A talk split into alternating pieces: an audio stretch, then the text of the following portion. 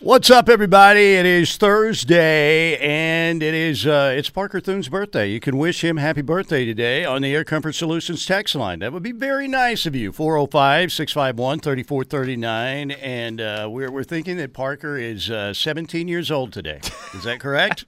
I tell you what, Mike, I was very impressed with the fact that you all knew it was my birthday when I walked in because, like, that's not something I go, like, generally, that's something I keep out of the public eye, but I tell you what, I walk in and everybody's happy birthday, happy birthday, happy birthday. Isn't Nothing gets past the vineyards. That I know they're they're very good people. That's what they are. They're very good people. So you're not uh, one of those people who go on social media and say like, "Oh my gosh, it's my birthday month."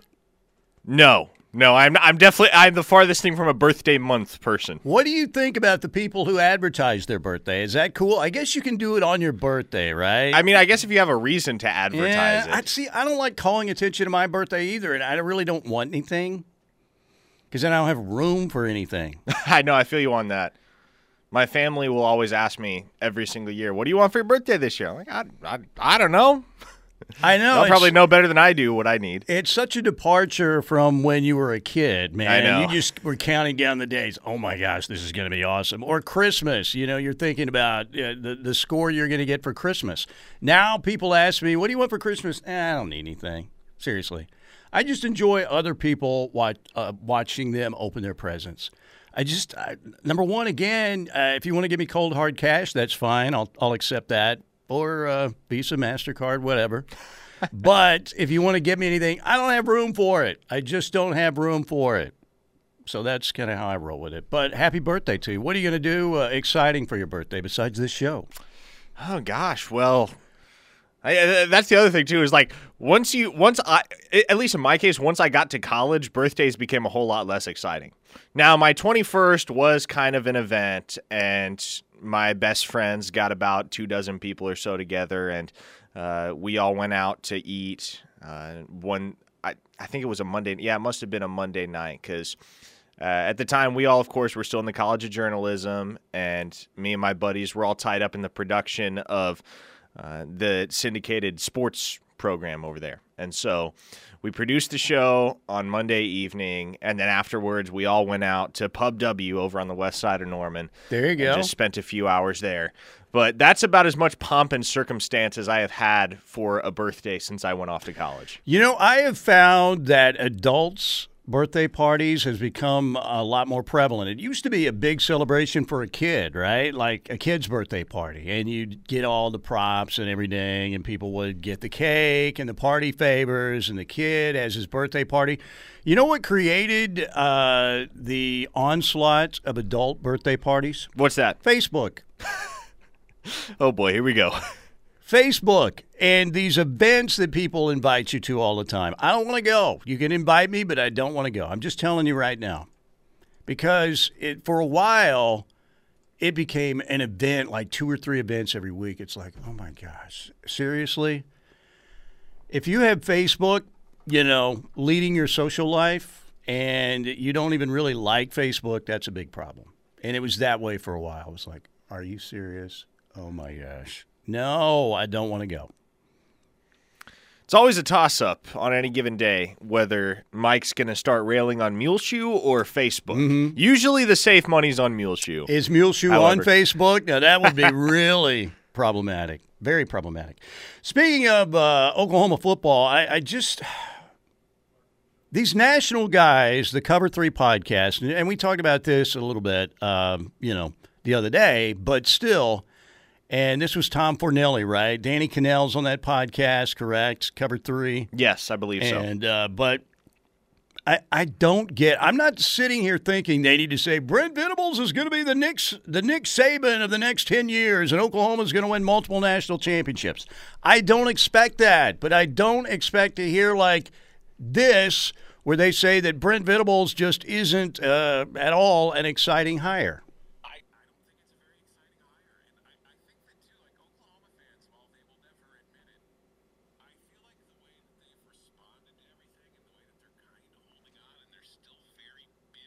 About what Lincoln Riley's done.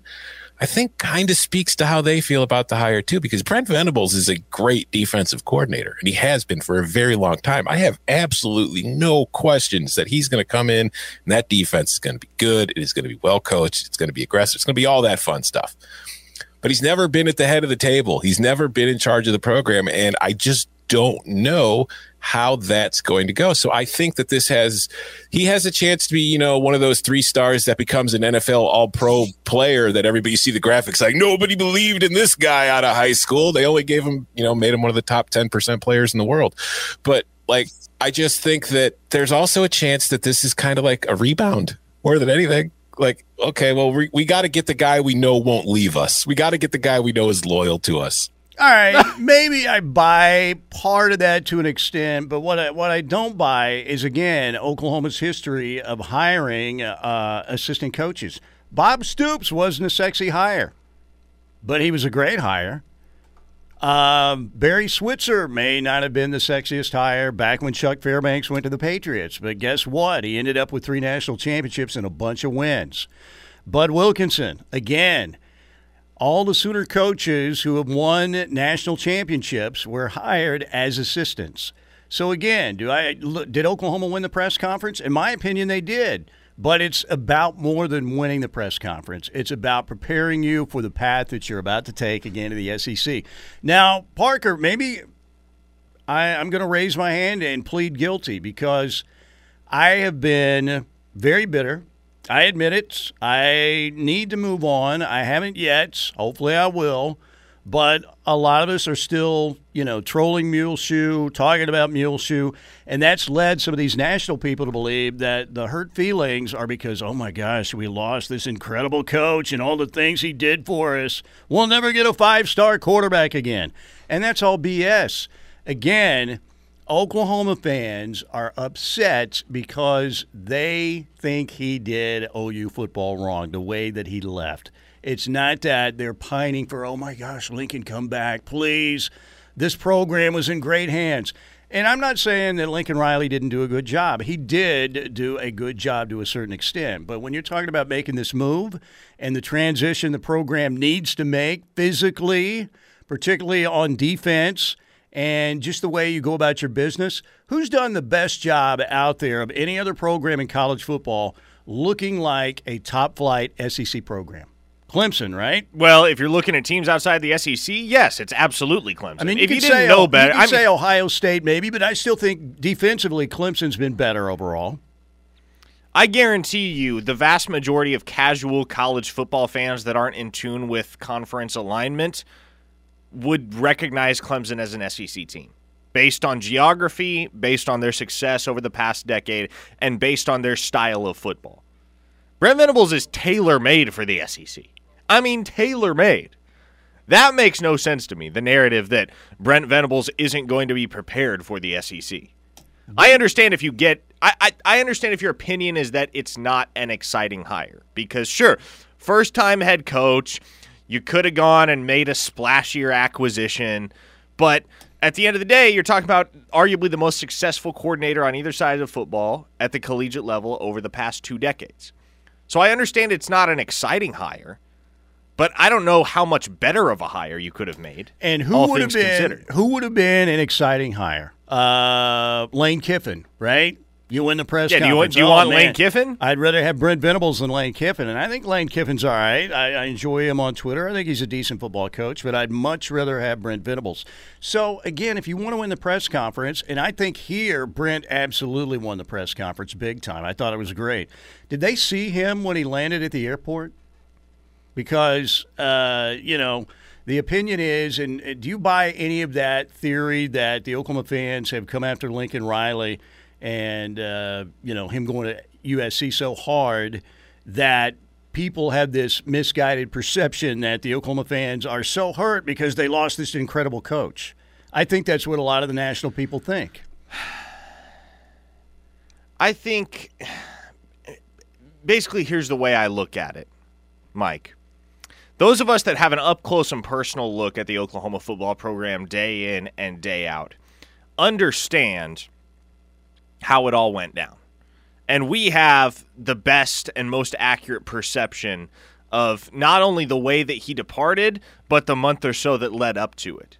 I'm not sure the national media is cognizant of the fact that Lincoln Riley basically danced around the truth for a month and said, without explicitly saying, that I'm staying at Oklahoma, I'm not going anywhere. And I really don't think they know the reality that he told many of his recruits that. That he straight up lied to their faces, that he said, I'm not going anywhere, I will be at the University of Oklahoma. That I think is lost on them. Yeah. I think they just see it at face value. They say, oh, you know what? Riley got tired of whatever situation he was in at Oklahoma, wanted a new challenge out in the Pac 12, gets an opportunity to make a lot more money and resurrect a dormant powerhouse in USC. I think when you look at it at face value, it's easy to understand, or I guess it's easy to perceive that Oklahoma fans are a little bit salty and rubbed the wrong way about the whole ordeal. But I think when you have a deeper understanding of the way that it all happened and what transpired in the weeks leading up to the departure, then it becomes a little bit more clear that, you know what, no, Oklahoma fans probably have a right to feel the way that they do. Yeah, and look, it makes sense. They're not close to the program. They're on the outside looking in, so they don't have the perspective and the day to day, you know, uh, dealings with Sooner players, Sooner assistant coaches, or the head coach. So I get that. But some of this is just lazy. Like this comment right here Brent Venables isn't ready for the SEC. Really? I, now that I think about it, like Oklahoma moving to the SEC probably does impact the way I view that hire because I just don't know if Venables is going to be able to take the Sooners into the SEC and really compete from the start. Whereas I think Marcus Freeman at Notre Dame is probably going to continue having a lot of success. Right. Okay, that's because Marcus Freeman doesn't have a well, conference it, it, affiliation. That's right. exactly. Now listen, right. I agree. Marcus Freeman is going to be really successful at Notre Dame. Yeah, I like but that hire. What like what is the suggestion? What's the inference there? Is it that I think the, they were talking about uh, the head coaches going into their first year, the new hires is where that came from. That was the perspective uh, that they, he was uh, alluding to there. I think, but just the part where he says, I, I, don't know that Brent Venables is ready to take them into the SEC. Like I, like I said, Clemson has basically been an SEC team playing in the ACC. So I, I don't know why they would have that take and that uh, opinion, but they do. Some of them do. That's just crazy to me. My, I guess my question is who would you rather have had? If you were Joe Castiglione, the Oklahoma athletic director, and I'm, a- I'm asking this to Tom Fornelli as well as anyone else that's dissing the Brent Venables hire. If you were in Joe Castiglione's shoes, What's a better hire that you could have made? I would love to know that. I would love to know who they would have taken over Brent Venables. Yeah, because I, I don't think we've heard anybody answer that question. No, right? and I, th- I, I mean, t- ten minutes after Lincoln Riley, or I guess after the news hit that Lincoln Riley was going to USC, I remember getting on the phone with a coworker and being like, "All right, well, I guess they go after Brent Venables now." I mean, it was blatantly obvious that not only was he the best candidate for the job, but he also was going to be Joe Castiglione's first call in all likelihood, and he was. Yeah, it's uh, to me again, and you know we played the previous clip where they were talking about. Oh, I guess the OU fans just want somebody who's going to stick around for a while. Yes, yes, they do, but they want somebody who's going to be a high quality head coach, doing the right things, having some integrity and some class, not being a paranoid at uh, you know Mister, uh, you know the media's out to get me, you know all that stuff they want a guy that they can trust also who's a who's a good candidate and Brent was a great candidate. And uh, like I said I'm not sitting here telling you that Brent Venables is just going to win the conference next year when they go to the SEC guess what Nick Saban? You're in big trouble. But again when you're headed down this path to a tougher road uh, you need a tougher team. And I think you have uh, a, more of a defensive minded head coach who hired a really good offensive coordinator. And that, to me, is the recipe that you need. So we'll see. We'll see. All right. Thank you to Tim Lasher, Lasher Home Comfort Systems. Great company, great Sooner, Tim Lasher. They'll do a great job for you. They're sponsoring our first hour here, Steelman and Thune on the Ref Radio Network, the home of Sooner fans. Let's come back, talk a little hoops when we return here on the Ref.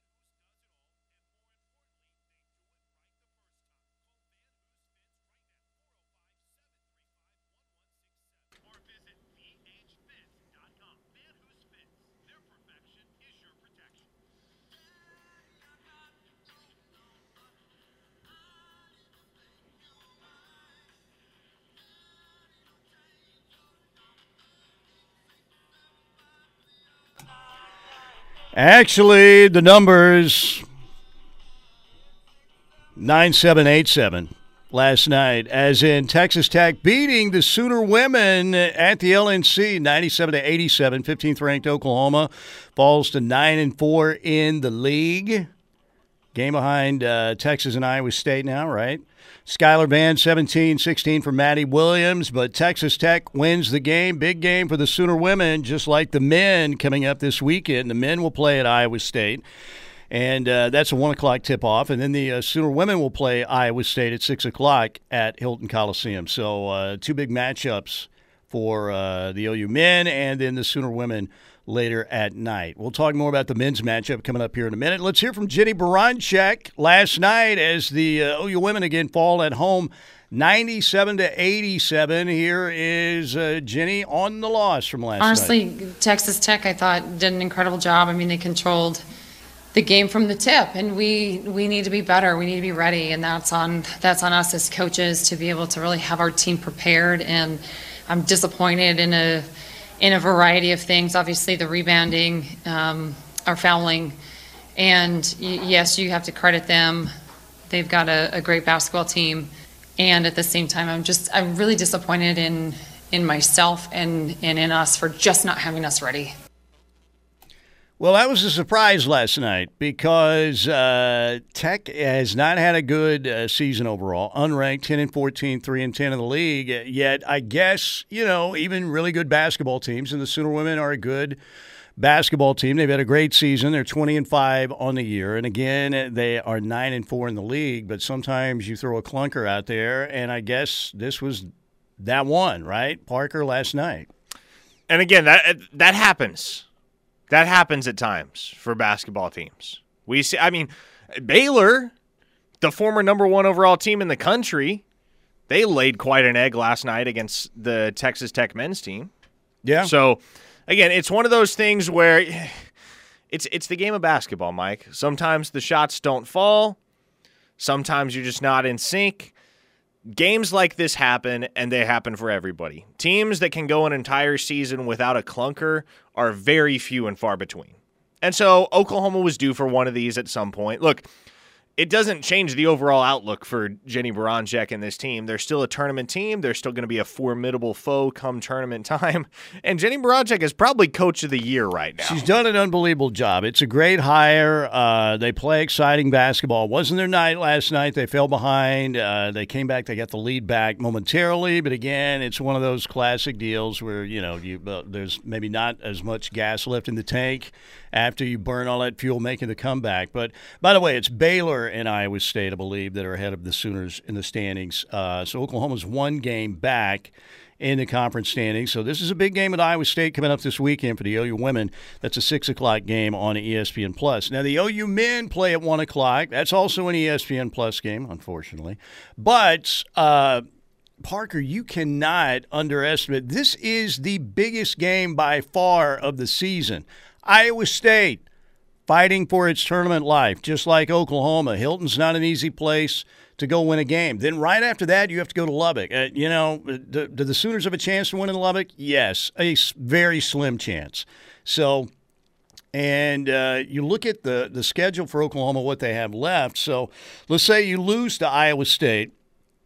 And then you go to Tech next Tuesday night and you lose in Lubbock. Well, then you've got to win out. Yes. You, you got to beat Oklahoma State and West Virginia at home, and you're going to have to go to Manhattan and win at Bramlage, which hasn't been easy for Oklahoma to close it out. And guess who else is fighting for their tournament life? Kansas State. Uh huh. So there's a lot of work to be done.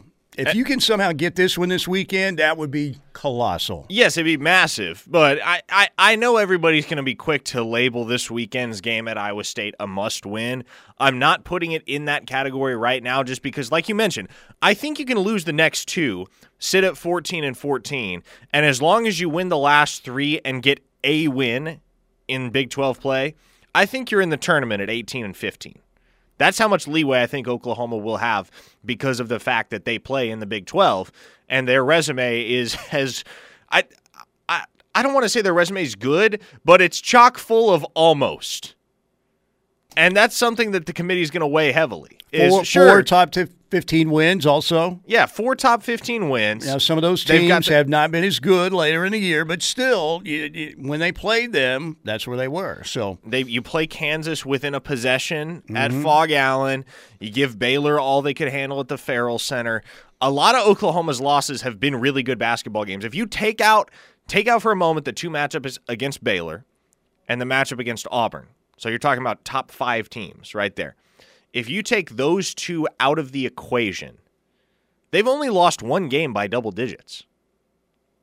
All of their losses have been tightly contested ball games. And so I almost isn't going to cut it on selection Sunday. You got to start turning the almost into wins. And so yes, Oklahoma's going to need to close strong. I think they need to beat Oklahoma State. I think they need to beat Oklahoma or uh, excuse me, West Virginia and I think they need to beat Kansas State at Bramlage. Those three are wins you got to have. yeah, it, it would be nice if you could get one this weekend, but like I said, uh, I, I just don't give them much of a chance in Lubbock.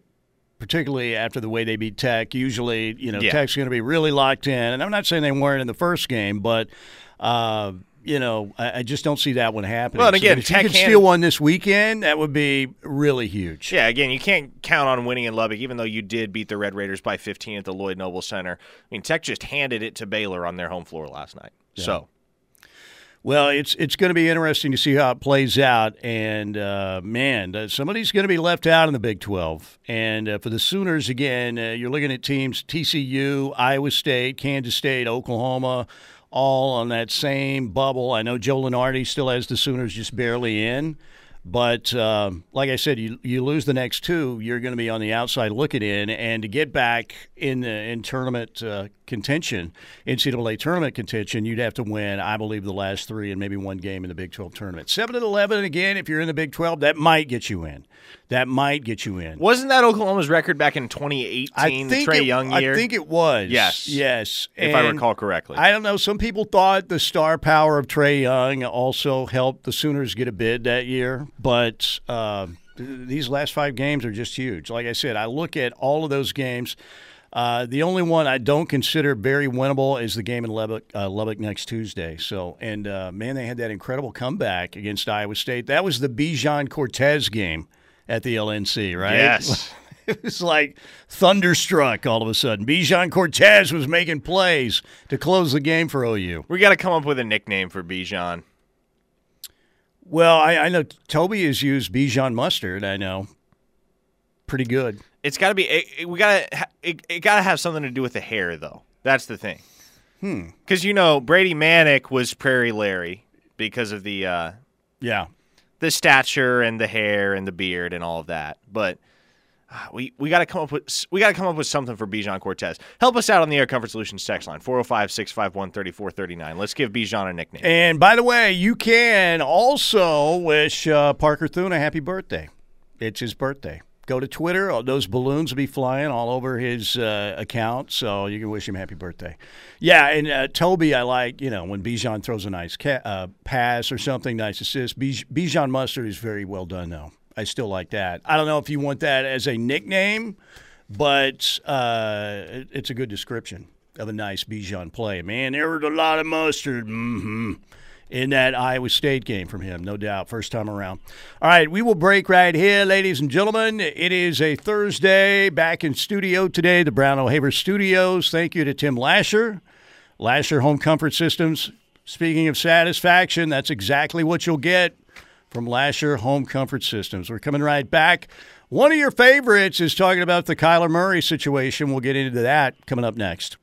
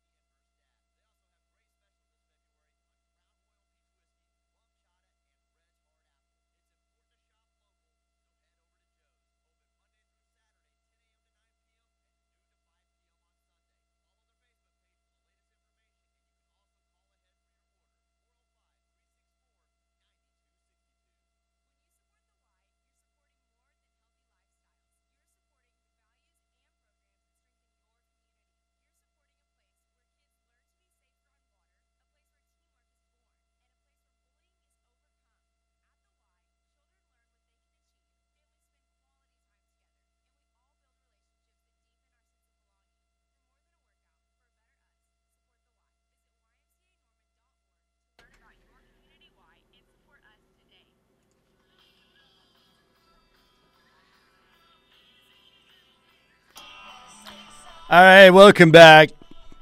Yeah, we both like uh, some Tom Petty here. I was playing uh, a couple Sundays ago doing some uh, radio prep work for Monday, and I had uh, Damn the Torpedoes on the vinyl. Oh, so good. So good. It was popping off the speakers. Really good. All right, welcome back. Thanks again to Tim Lasher and Lasher Home Comfort Systems for sponsoring hour number one, Steelman and Thune, here on the home of Sooner fans, the Ref Radio uh, Network. All right, I want to talk about Kyler Murray here in a second, but I, I do want to announce back in studios today, the Brown O'Haver Studios, the forces of mucus were defeated. They surrendered uh, earlier today at um, Appomattox Courthouse and uh, a victory was declared by uh, the Steely organization over this nasty uh, battle that we had. I, I did not have Steely comparing his sore throat to the Civil War on my bingo board today. Well, you know, you never know what kind of bingo we're going to be playing here. But I will say this: I was telling TJ this story. Shay hasn't even heard it because, and I don't know why I forgot to tell her because it was a funny story. We have a, a Chihuahua that we rescued that uh, one of Shay's friends found running around with another dog in the, the mean streets of Waco, Texas. And no, these these dogs around the holidays were just running around for like four or five days. So Shay's friend asked, "What's going on with these dogs? They're they're really good looking dogs. One was like a border collie, and then our Chihuahua." And the neighbors said, "Well, these people moved away, and I think they just left them here." So first of all, who does that?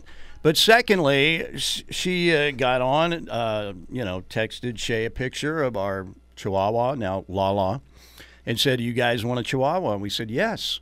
So she's she's been a great dog. She's very uh, sociable for uh, Chihuahuas. A lot of them will hang around just one person, and kind of that's that's their person.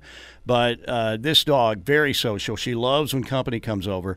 And one of the things that she does all the time, Chihuahuas love to burrow underneath a blanket or something. That's their deal. They love that. And uh, we've been laughing because she's the sweetest little dog, but every now and then you'll hear, and we're like, what's that all about? And we figured out that she, on our, our sofa in the uh, living room, we have a blanket out there. And what she's telling you, she's standing on the blanket and she looks at you and goes, and she's telling you, dude, get over here and put this blanket on me, all right? I don't want to do the work myself. So you have to go and drape the blanket over her, and then she's good. Well, during this nasty battle I had with the forces of uh, mucus uh, and the sore throat before that, I would have all of a sudden you would just have this sneeze that would come out of nowhere, and when you've got a sinus infection or whatever this was, I know it wasn't Rona because we did the home test, but they can come out of nowhere, and they're they're painful sneezes. You know what I'm talking about? Oh yeah, yeah, yeah. But they're big, and uh, there is some stuff going through the air when you've got that stuff in your system. So our Chihuahua loves to get up on me and put her paws up, like around my shoulders area, and stay there and either kind of tilt her head and sleep or just stare right at me Uh, I know where this is going. while I'm watching TV, whether it's Netflix, basketball, whatever. And sometimes I finally have to put her on her blanket because she could just do that stare for like an hour. So here came an uncontrollable sneeze the other day. Shay was still working in the office. I was setting up Netflix or something. And all of a sudden, you know, a lot of times when you have a big sneeze like that, you feel it coming. You're like, oh gosh, here it comes. Well, this one came out of nowhere, and it was big, and it was. Uh, there was some bad stuff flying through the air, and guess who caught the brunt of that? Yes, the Chihuahua. And she looked at me and just went, "Rrr." and it was a bigger roar than normal, little growl. And then she jumped right off of me and left the room.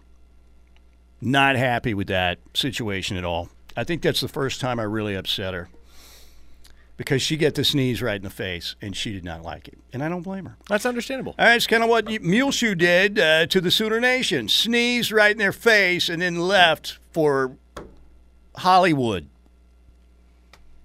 You dirty rats. Have fun out there on the left coast, all right? Just have fun. We're here in the heartland of America where people are morally sound and they care about the right things. Not about themselves or the glory or the glamour. Well, maybe sometimes. But you know what I'm saying? We're just better people here. Salt of the earth kind of people. They aren't out there in California. I'm just saying. And you know what? You know what's right. Okay, so we were talking about Kyler Murray the other day, and you know when he scrubbed all of his social media, and uh, we're like, what is going on? You know, and and I know they faltered down the stretch, second half of the season, but they were in the playoffs. Yes, he had an embarrassing performance against the eventual Super Bowl champions in the first round of the playoffs. One of the worst pick sixes you'll see. But Kyler Murray's been a good NFL quarterback, no doubt about it. Hasn't been just unbelievably off the charts, crazy good, but he's been really good. So, yes, he's got, he's up for a contract, but it just looked really weird. And now everybody's talking about, well, Kyler Murray, man, is he aloof? Is he talking to his girlfriend? Is he FaceTiming her, you know, at halftime? Maybe he's immature. Maybe he's a sore loser, all of that stuff. Well, Shannon Sharpe, your guy Shannon Sharpe said uh, that he believes it is Kyler Murray who has caused this whole mess. He's trying to calm down noise that he brought on himself. Before he scrubbed that page, nobody was asking questions about what Kyler Murray is like behind the scenes. Mm. It's kind of like People Magazine, Skip. When you start, when the entertainers they start erasing each other off their page, mm-hmm. what people go do? What TMZ go do? Mm. They go looking, asking questions. And a lot of times you find out things you didn't even know mm. or you weren't even looking for. Yep. Nobody was asking anything about Kyler Murray. Well, he ain't lying. No, he's my he's man's right, not lying. He's right on the money with that, and I I don't know. Um, do you think Kyler, as great an athlete as he is, again, when you're five nine and you're that tiny, and you can, yes, you can escape most of the uh, defenders who are coming after you. He's got great escapability, but you can't escape everybody. Is that a situation where it's just a small quarterback, and again, despite his wheels, eventually is going to be broken down somewhat over his career? What do you think is the issue? I know they didn't have DeAndre Hopkins, which was kind of a big deal down the stretch, too, right? Yes. So, I what what exactly are you asking here, Mike? Do you think that uh, that he's starting to take a beating a little bit too much, and that is maybe why he wears down a little bit too uh, in the second half of the season? No, I think a word you used is a very good word to describe Kyler Murray, and it's aloof. I don't know how much of a negative connotation that word carries, but I don't mean that necessarily in a negative sense. I think that's just Kyler Murray's personality, and so. I think when he is when you have a guy like him who isn't super forthcoming about their situation and their feelings, and then all of a sudden, boom, Cardinals are gone from his social media platforms. Yeah, naturally, people are going to start asking questions. And yeah, rumors are going to circulate, and people are going to throw stuff out there that may be true, may not be true. People are going to throw stuff out there based on hearsay, and you're going to have all these narratives surrounding uh, your life and your relationship with your organization and the person that you are off the field. And none of this would have happened if Kyler Murray hadn't taken the petty step of deleting the Cardinals off all of his social media platforms. Yeah. Again, Shannon Sharpe's I, right. Yeah. I don't know what is going on behind the scenes between Kyler Murray and the Cardinals. I don't know if the root of the issue is Kyler. I don't know if it's the Cardinals. I don't know where the fault lies. What I do know is that Kyler Murray is the one that made the crucial misstep here. And it's the reason why we are now talking about this live on air. And it is now the reason why the national pundits and the talk show voices all across the country are having the exact same conversation. Well, and he came back. He put a, a picture back on Instagram of him in a Cardinals uniform, and then the message like, uh, "None of this stuff you're hearing is true. Uh, those who have been, you know, out there with me know what I'm all about, how hard I go, all that stuff." Uh, that's not the verbatim quote, but basically that's what he was saying. Because what happened was, again, as you said, what do you do if you're a reporter in Arizona and you see that? Mm-hmm. You pick up the phone, you call whatever player connections mm-hmm. you have, whatever coach connections you have, whatever inside connection you have to that locker room and that team, and say, man, what's this all about? And guess what you start hearing? That's when you start hearing, well, Kyler's detached, or he's on his phone, you know, in the locker room a lot, or talking to his girlfriend. That's how that stuff happens because you take the step to make people pick up the phone and wonder what the heck's going on, right? It wasn't a story until Kyler made it a story. Right. Yeah. That's that's what it boils down to. Bottom line is, I don't think he's going anywhere. I think he's going to get his deal, but I, I wonder, you know, if if that causes any kind of locker room friction at all. maybe it won't. As time passes, it'll become less of a deal. uh, particularly by the time next season rolls around. But it was just a very unusual thing. And then the statement he made in the aftermath didn't do really anything to quell the rumors and the speculation because think, Kyler, nobody is nobody's sitting there and questioning your drive and your desire to play football or the effort that you bring on Sundays. The natural question that's in people's minds is well, you see somebody erase someone else off their social media platforms. What's that usually an indication of? Uh, you're not on great terms with that person or a relationship is over.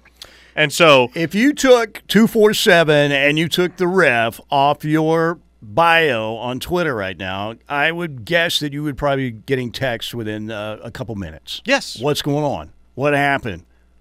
What's the deal? This was Kyler Murray doing that. So, yes, there were going to be a lot of questions out there. And you're right. He did nothing uh, to, uh, you know, quash any uh, talk or uh, dispel any rumors out there with a basic, like, uh, you, you guys know how hard I play. Yeah, no. Again, That- nobody's that- questioning that. That wasn't the question. The Nobody's question is, that. what's the issue with the organization? Is the issue. So, anyway, all right, we'll take a break right here, ladies and gentlemen. Hey, the Thunder. They lost last night, but it was it was it was a good loss. And Lindy Waters made his first NBA three. The former Oklahoma State Cowboy, who'd been tearing it up in the G League, Trae Young's teammate at Norman North, five points in eight minutes. We'll talk a little uh, NBA and we'll get into a lot more college football. Plus, we'll get to the text line, Air Comfort Solutions text line when we get back. Stay here.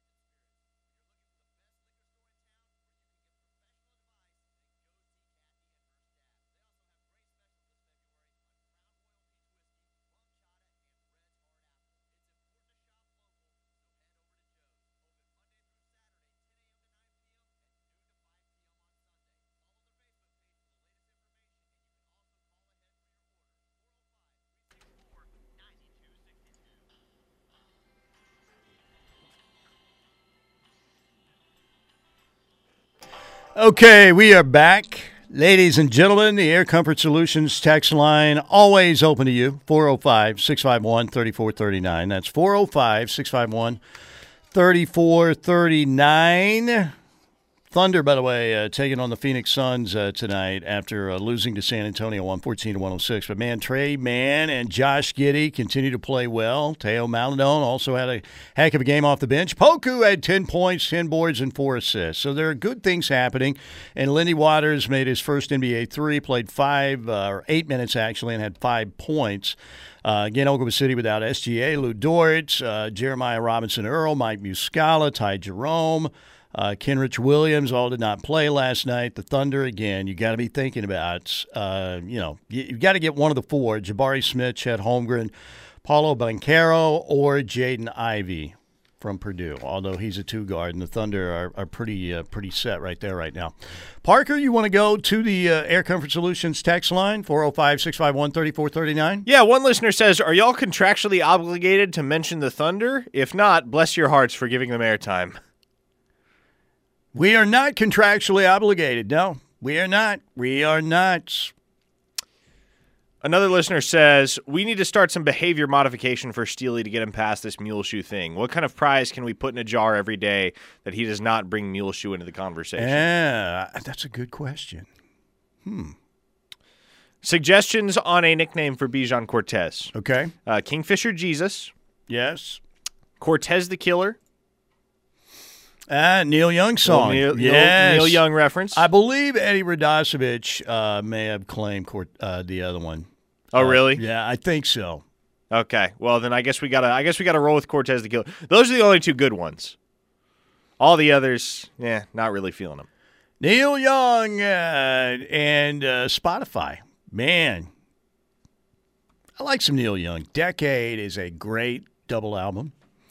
And uh, Neil Young, you know, he's a big uh, collector of train sets. He's kind of an unusual dude, but uh, like his music quite a bit. See, what impresses me about you, in addition to your sports knowledge at your age, is your appreciation of older music. Did I that, dabble, did that come from your parents?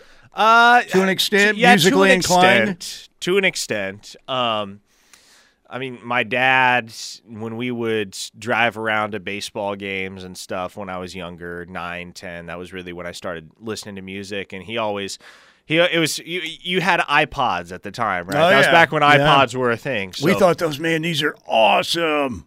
I- Incredible. he got me an iPod Nano when I was probably nine or ten, and loaded it up with Tom Petty and U2 and Boston and the Cars. and- there you go, man. That's a great dad right there. That's a good dad right there. Yeah. Loaded then- it up for you.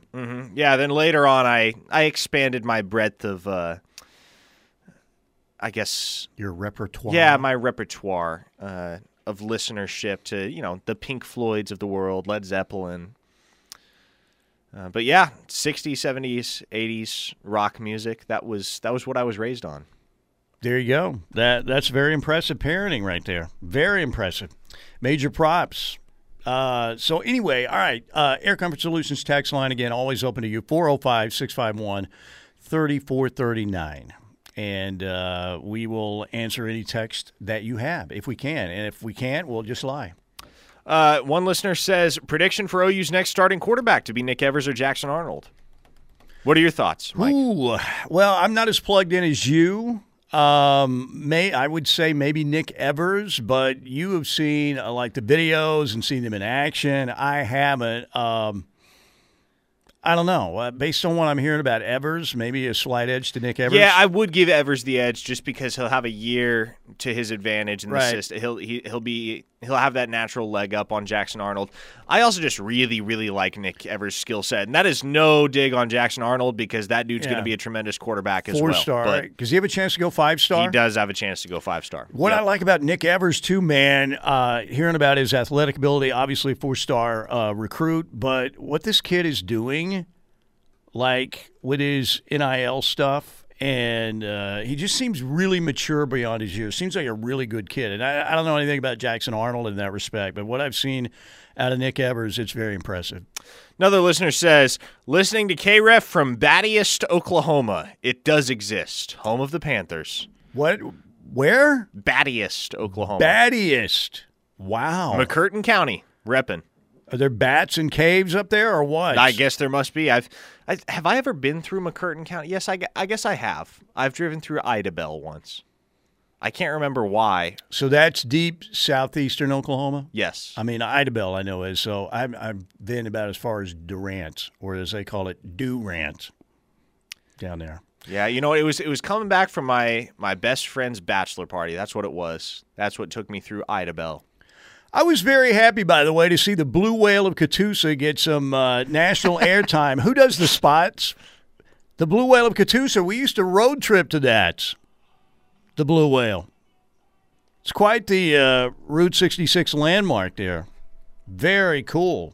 I can't remember who the advertiser was, but man, we, the blue whale of Catoosa was on a Super Bowl. ad. okay, appar- apparently I was mispronouncing it. It's Batiste. Batiste. Oh, okay. Sounds Interesting. French to me, then. They're probably You could you could have fooled me. There you go. All right. All right, we got a break. We've got uh, another award winning, uh, probably not hour coming up here on the ref. Keep it right here.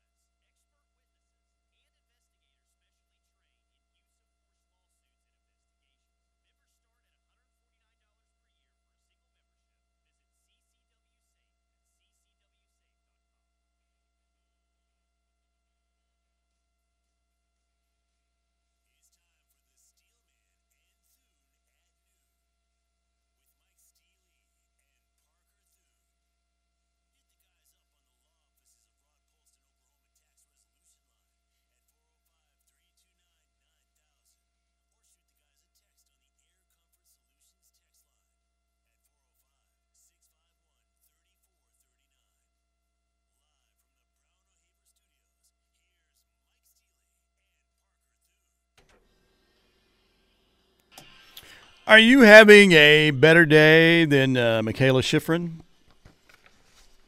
A third did not finish at the Olympics earlier today. Ooh, I mean, I haven't been. wow. Much, I haven't been paying much attention to the Winter Olympics. I haven't either, so- but uh, that's pretty big. I mean, she was expected to bring home some gold, right? And uh, she didn't even finish three events.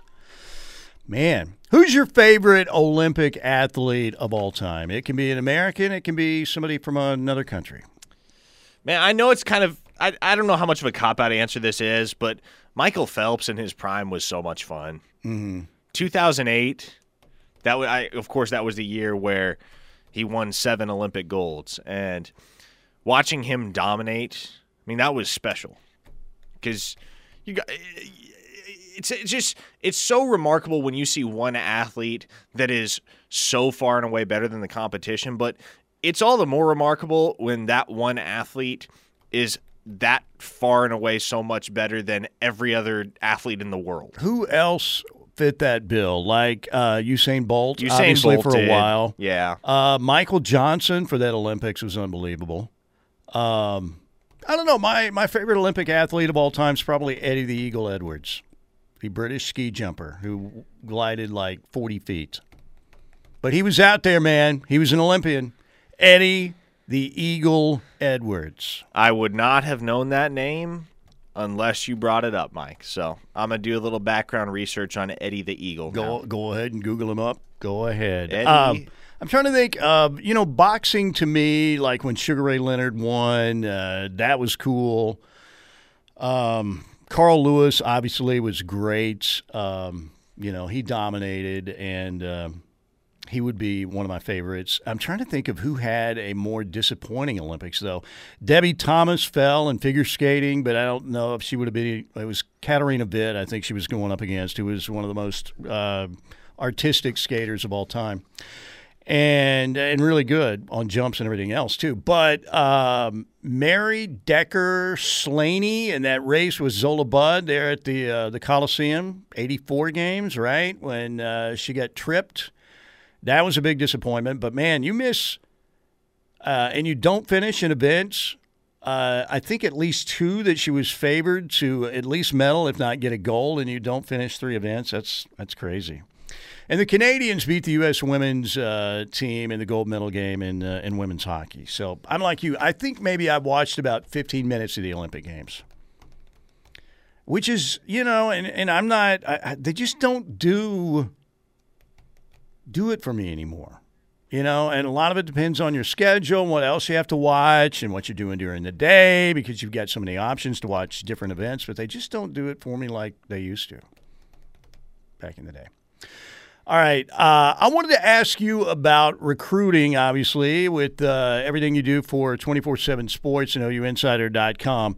Um, you know, we're seeing all of these offers. All of the kids retweet their offers now. You know, honored to get an offer from OU, and they tag the coach and they put their picture out and everything.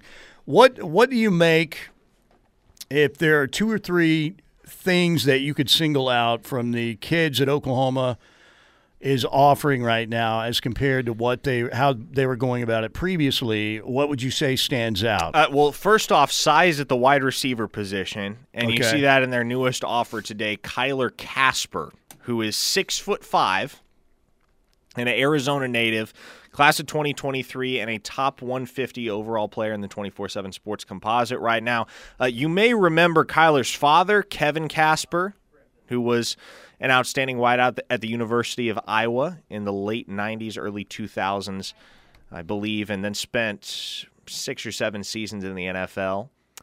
Uh, but his son, Kyler, uh, man, this kid is a stud. And you turn on the tape, he is a fun player to watch because he's got breakaway speed, he's got outstanding athleticism, all the tools you look for in a wide receiver. But the real distinguishing factor is that six foot five frame. And that's the type of receiver you look at the fact that Oklahoma just signed Nick Anderson, Jayden Gibson, two guys that are well in excess of six foot three. Gibson is pushing six foot five. Uh, Kaden Helms, another guy that's kind of a tight end wide receiver hybrid. Technically going to play tight end, but carries a lot more of a wide receiver frame at 6'5, 225. Kyler Kasper is another one of those dudes that fits the physical mold that it appears Jeff Lebby is going to be recruiting at the University of Oklahoma. Because if there's one thing that Oklahoma's conspicuously lacked in the wide receiver room over the last few years, it's size. You think about who's who is the last real big physical mismatch that Oklahoma had at the wide receiver How position? big was Haselwood? Hazel 6'3"? Haselwood was kind of the lone exception. He was six three. He was their he was their size guy Yeah. basically.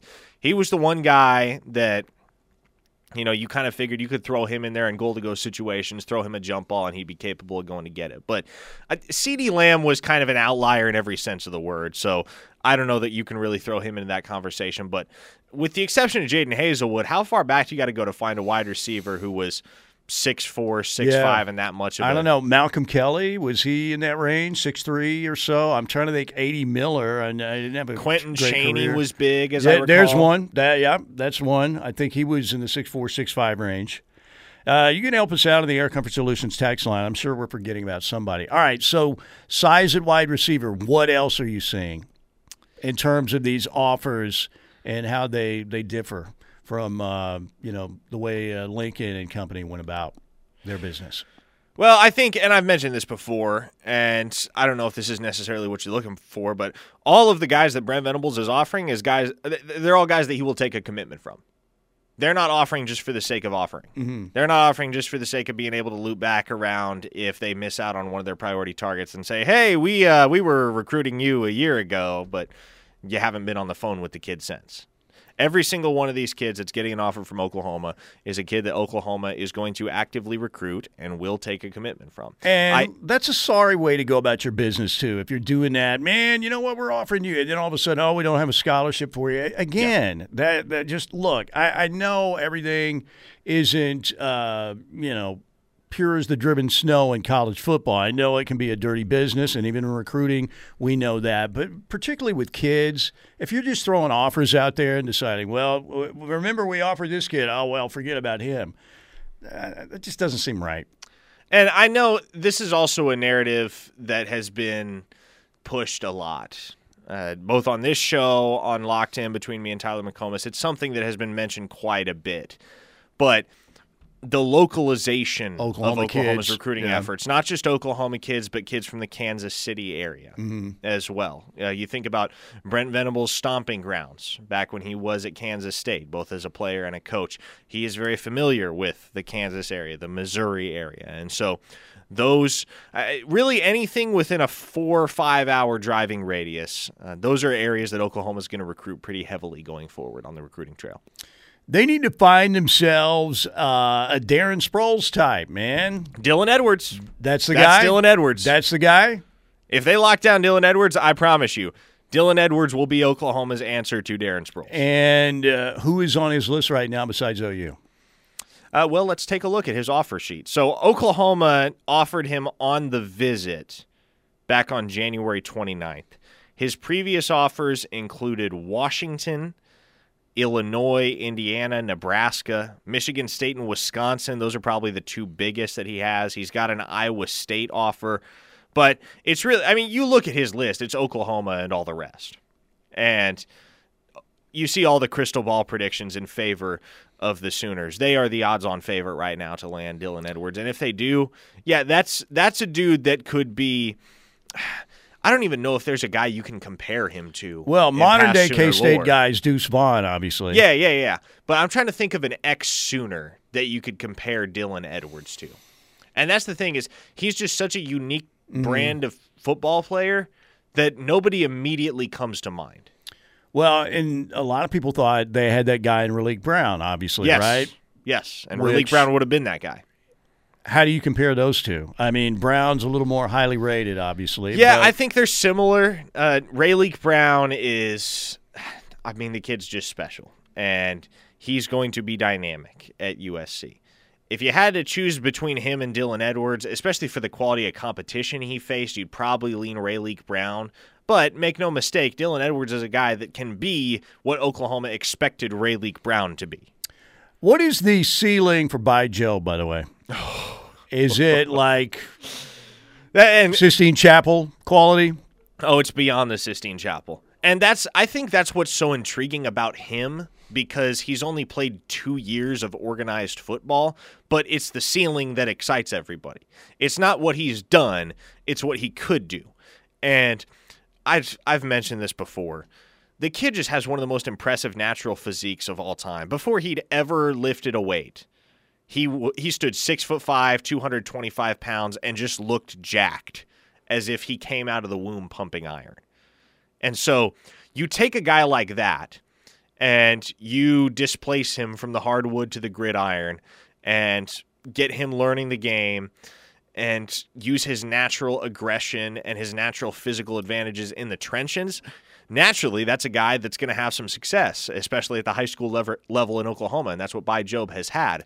But, you know, you get a guy with those tools that are innate, and you think about what he can become if you get him in the weight room for three to four years and you start to really dedicate his training toward being an elite edge rusher in college football as opposed to being an elite forward on the basketball court, Bai Jobe has the opportunity to be one of the most special players that's ever played high school football in the state of Oklahoma. That's pretty when you're talking about the next level, that's a guy that definitely has long-term NFL potential. What about you said he he's plays organized football. He's played for two years, right? Yes. What about the uh, the Rollins Kibonge kid that was the uh, uh, basketball guy, right? That they got to be kind of a rush specialist. Yeah, I mean, there's What do we think? Rollins Kibonge is a guy that, and by the way, mad props for you to you for saying his name correctly because not a lot of folks can do that. So I try. yeah, so uh, I remember covering his recruitment, and uh, I remember being on the phone with him and how excited he was to commit to Oklahoma. Uh, I think that would have been it was twenty must have been June of twenty twenty, but. That was a kid that had only played one year of Yeah. football when he got to Oklahoma, And, you're he was a to break basketball through kid. and get playing time with the, the guys Yeah, they had I- last year. That's impossible. Yeah, and I think he has a lot of the same natural tools that Bai Jobe has. I think there's just something about Jobe though, where his athleticism supersedes that of Nathan Rollins Kibonge. And I do think Nathan Rollins Kibonge is going to be a pretty good football player before it's all said and done at the University of Oklahoma. But for what Jobe has in terms of innate physical qualities, it's something that you, I mean, th- there there is a reason why Bai Jobe is currently a top 100 overall player, according to 24 7 Sports. And it's because you just don't find physical specimens like him. Yeah. And again, it has much less to do with what he's done and a lot more to do with what he could be if you add 15 or 20 pounds on that frame and you let him loose in a collegiate scheme where he can rush off the edge every single down and focus on getting after the quarterback. That's a guy that has all American potential at the collegiate level and could very well be playing NFL football one day. All right, ladies and gentlemen, uh, how'd you like to be rolling in the dough? Wouldn't we all? Well, you can at Riverwind Casino, and you can do it tonight on Thursdays this month in February. A share of $10,000 in chips will be given away to six different winners in random hot seat drawings held at 11 a.m., 1 p.m., 5 p.m., 7 p.m., and 1 a.m. and 3 a.m. That's right. In order to win, you must actively be playing a live rated hand at a qualifying table game during the time of the drawing, but you could be rolling in the dough. Win your share of $10,000. They're giving away Thursdays in February. So get out there to Riverwind Casino. It's nice and warm in Riverwind, and you can warm up and win yourself a big jackpot, or again be rolling in the dough with this great Thursday promotion in the month of February. Taking a break. Thank you to the Seth Wadley Auto Group in Pauls Valley for sponsoring hour number two, and we're coming right back.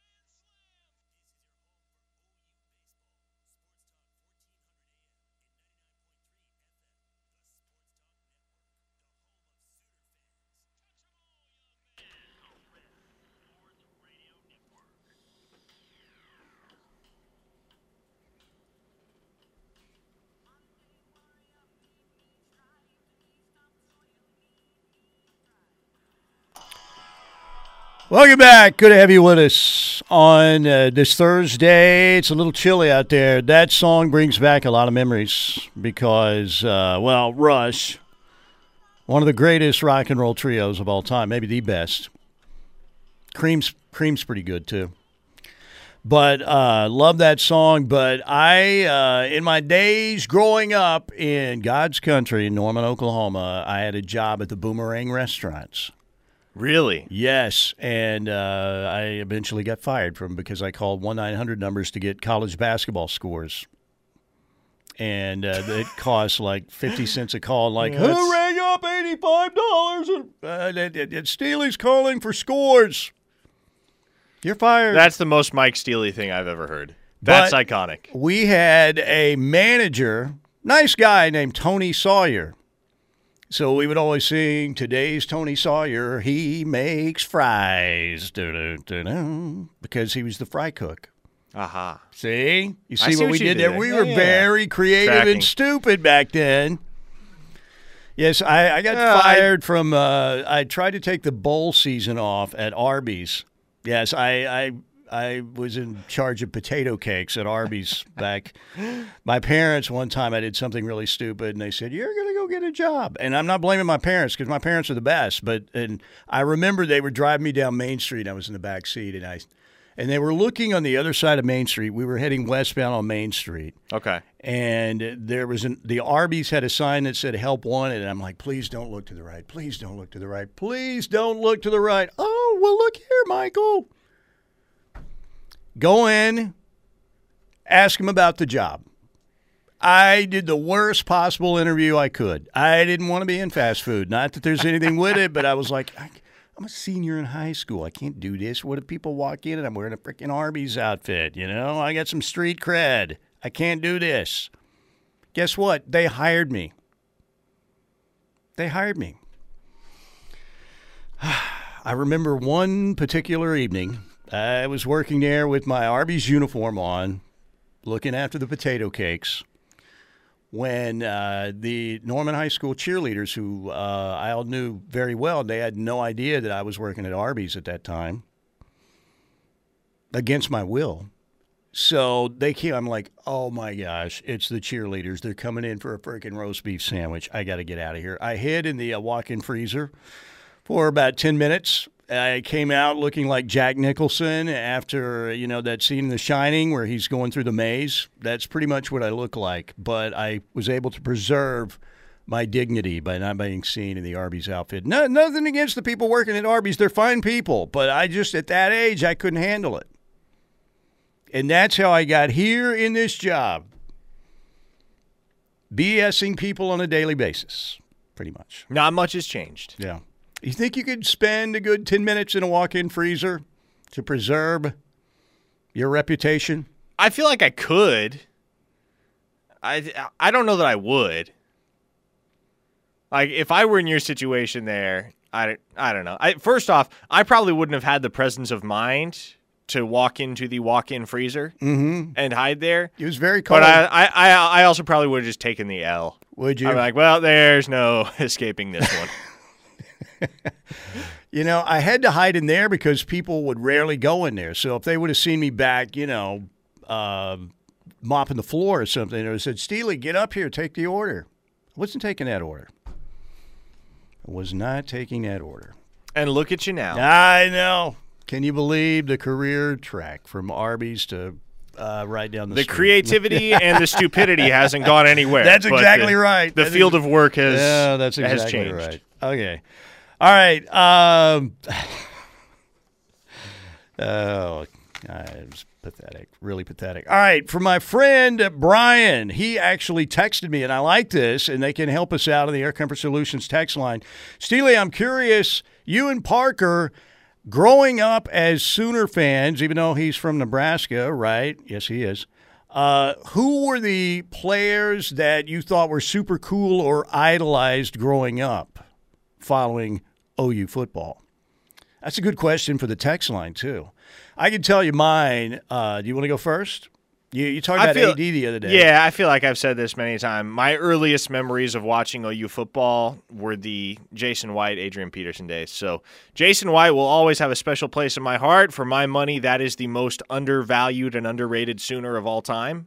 And it's not often you can say that about a Heisman winner, but I don't think Jason White gets nearly the love that he should. He should, you're right. And the thing about Jason is because his knees were so bad, he couldn't play at the next level, right? It just physically couldn't do it. But for what he did coming back from those three surgeries to win a Heisman, remarkable. Yeah, I'll tell you what. Jason White and Adrian Peterson are two of my absolute favorite Sooners of all time. Uh, it, you know, it's interesting. So I started watching the Vikings a lot after they drafted Adrian Peterson. It was super convenient because I lived in Nebraska, right? We didn't have cable TV, so we just had, you know, we had one of those antenna. So you get the uh, the big networks, and that's it. So the only the only TV I ever watched was really the NFL broadcasts on Sundays. College football on Saturdays, NFL broadcasts on Sundays. And because Nebraska is reasonably close in proximity to Minnesota, more often than not, Fox would carry the Vikings game in our area. So I got to watch a lot of Adrian Peterson in his uh, early days with the Minnesota Vikings. And I, this is not Oklahoma related, but I through watching the Vikings, I developed a very significant affinity for Sidney Rice, who had one outstanding season at wide receiver for the Vikings. It was 2009, if I recall correctly, where he had upwards of 1,300 receiving yards as Brett Favre's primary target in that offense. Man, I don't know what it was about Sidney Rice, but that dude was so much fun to watch. I remember there were there were games where and there were downs where Brett Favre was just like, all right, well, screw it. Sidney Rice is down there somewhere. And I mean would just throw some stupid 50-50 ball and the dude would always go and get it. He played his college ball at South Carolina. I know that much.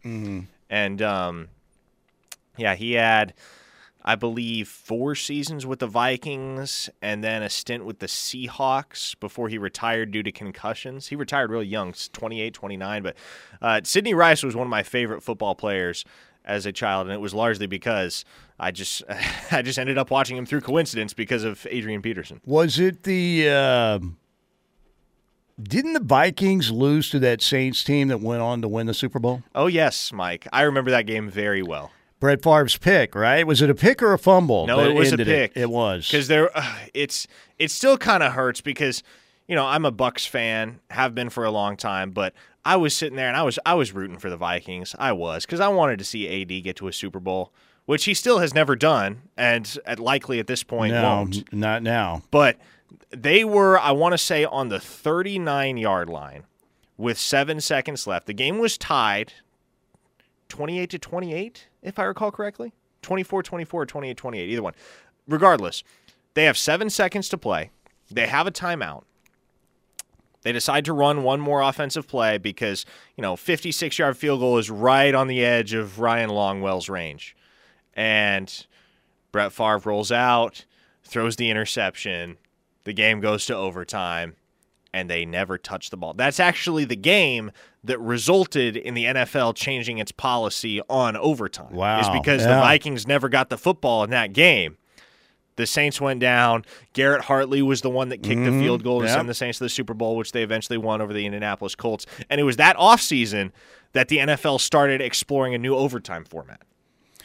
Yeah, that was wild. And uh, won the Super Bowl, Tracy Porter's pick, and um, the Saints were Super Bowl champions. But yeah, the Vikes were very close that year. By the way, um, for me, uh, the, first guy would no doubt Joe Washington. I still think he's the coolest Sooner of all time, Little Joe. And I can remember going to, you know, um, like the the autograph signing day as kids, and this was on Old Owen Field, you know, with the the uh, artificial turf and everything back in the day. And I can remember I had I had this red piece of like poster board to get everybody's autograph, and I had taken with a compass and I had drawn a circle in the middle of the poster board, and that was supposed to be for Joe Washington's autograph only. And I remember Dewey Selmon giving me grief over that because he started to sign in the circle, and I said that, that, that that's for Joe Washington.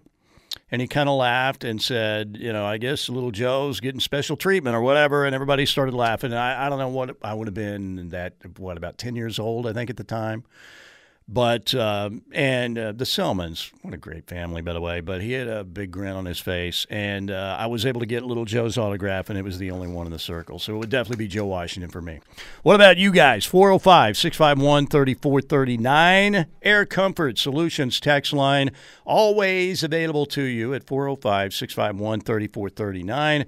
Thank you again to our friends at the Seth Wadley Auto Group in Pauls Valley. Think about the number 72. Call an audible. 72. Pauls Valley 72.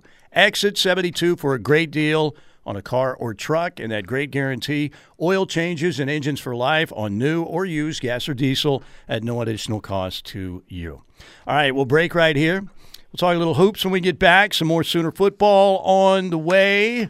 Happening right here. Steelman and Thune, way afternoon on the home of Sooner fans, the Ref Radio Network.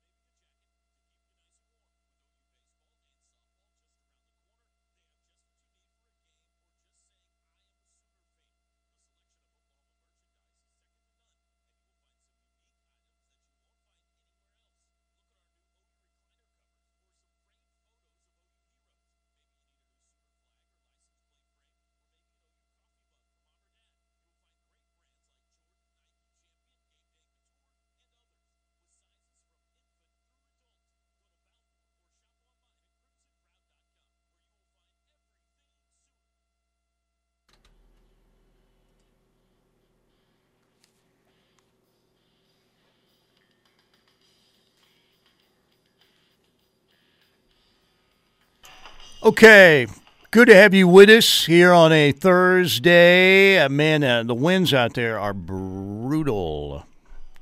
Brutal. It's a little bit chilly out there today, but you'll make it. And uh, it's always the action. Very hot inside Riverwind Casino. They've got a great promotion happening uh, right now and a big drawing uh, tomorrow night. It's the $80,000 River of Romance promotional drawing, and it'll begin at 6 o'clock tomorrow night out at Riverwind. Runs through 1130 preliminary round, and they'll draw three patrons' names every half hour, so 33 names in total, a bunch of winners, a bunch of cash and bonus play. Get out there and win your share of $80,000 in cash and bonus play in the River of Romance giveaway tomorrow night. They also have, just before midnight, right before midnight, two grand prize winners drawn out to receive, receive extra cash bonus play and any unclaimed cash as well. So that's happening at Riverwind Casino. Great dining options out there. Chips and Ales Pub Restaurant, the River Buffet. Friday night is steak night. Saturday night is seafood night. Sunday, a tremendous brunch. They have the uh, Seasons Food Court as well, Panda Express. They've got uh, Burger King, uh, Taco Bueno, one of my favorites, and they're putting an IHOP in there. An IHOP. So you want to do some late night, you know, gambling out there. You can get your pancakes, whatever you desire. Waffles there at IHOP. Nothing hits quite like late night breakfast. Oh food, my Mike. gosh! I I think uh, breakfast is the best meal of the day if you do it right. What do you think? Well, I, I- my stance on it is I will eat breakfast food at any time of the day.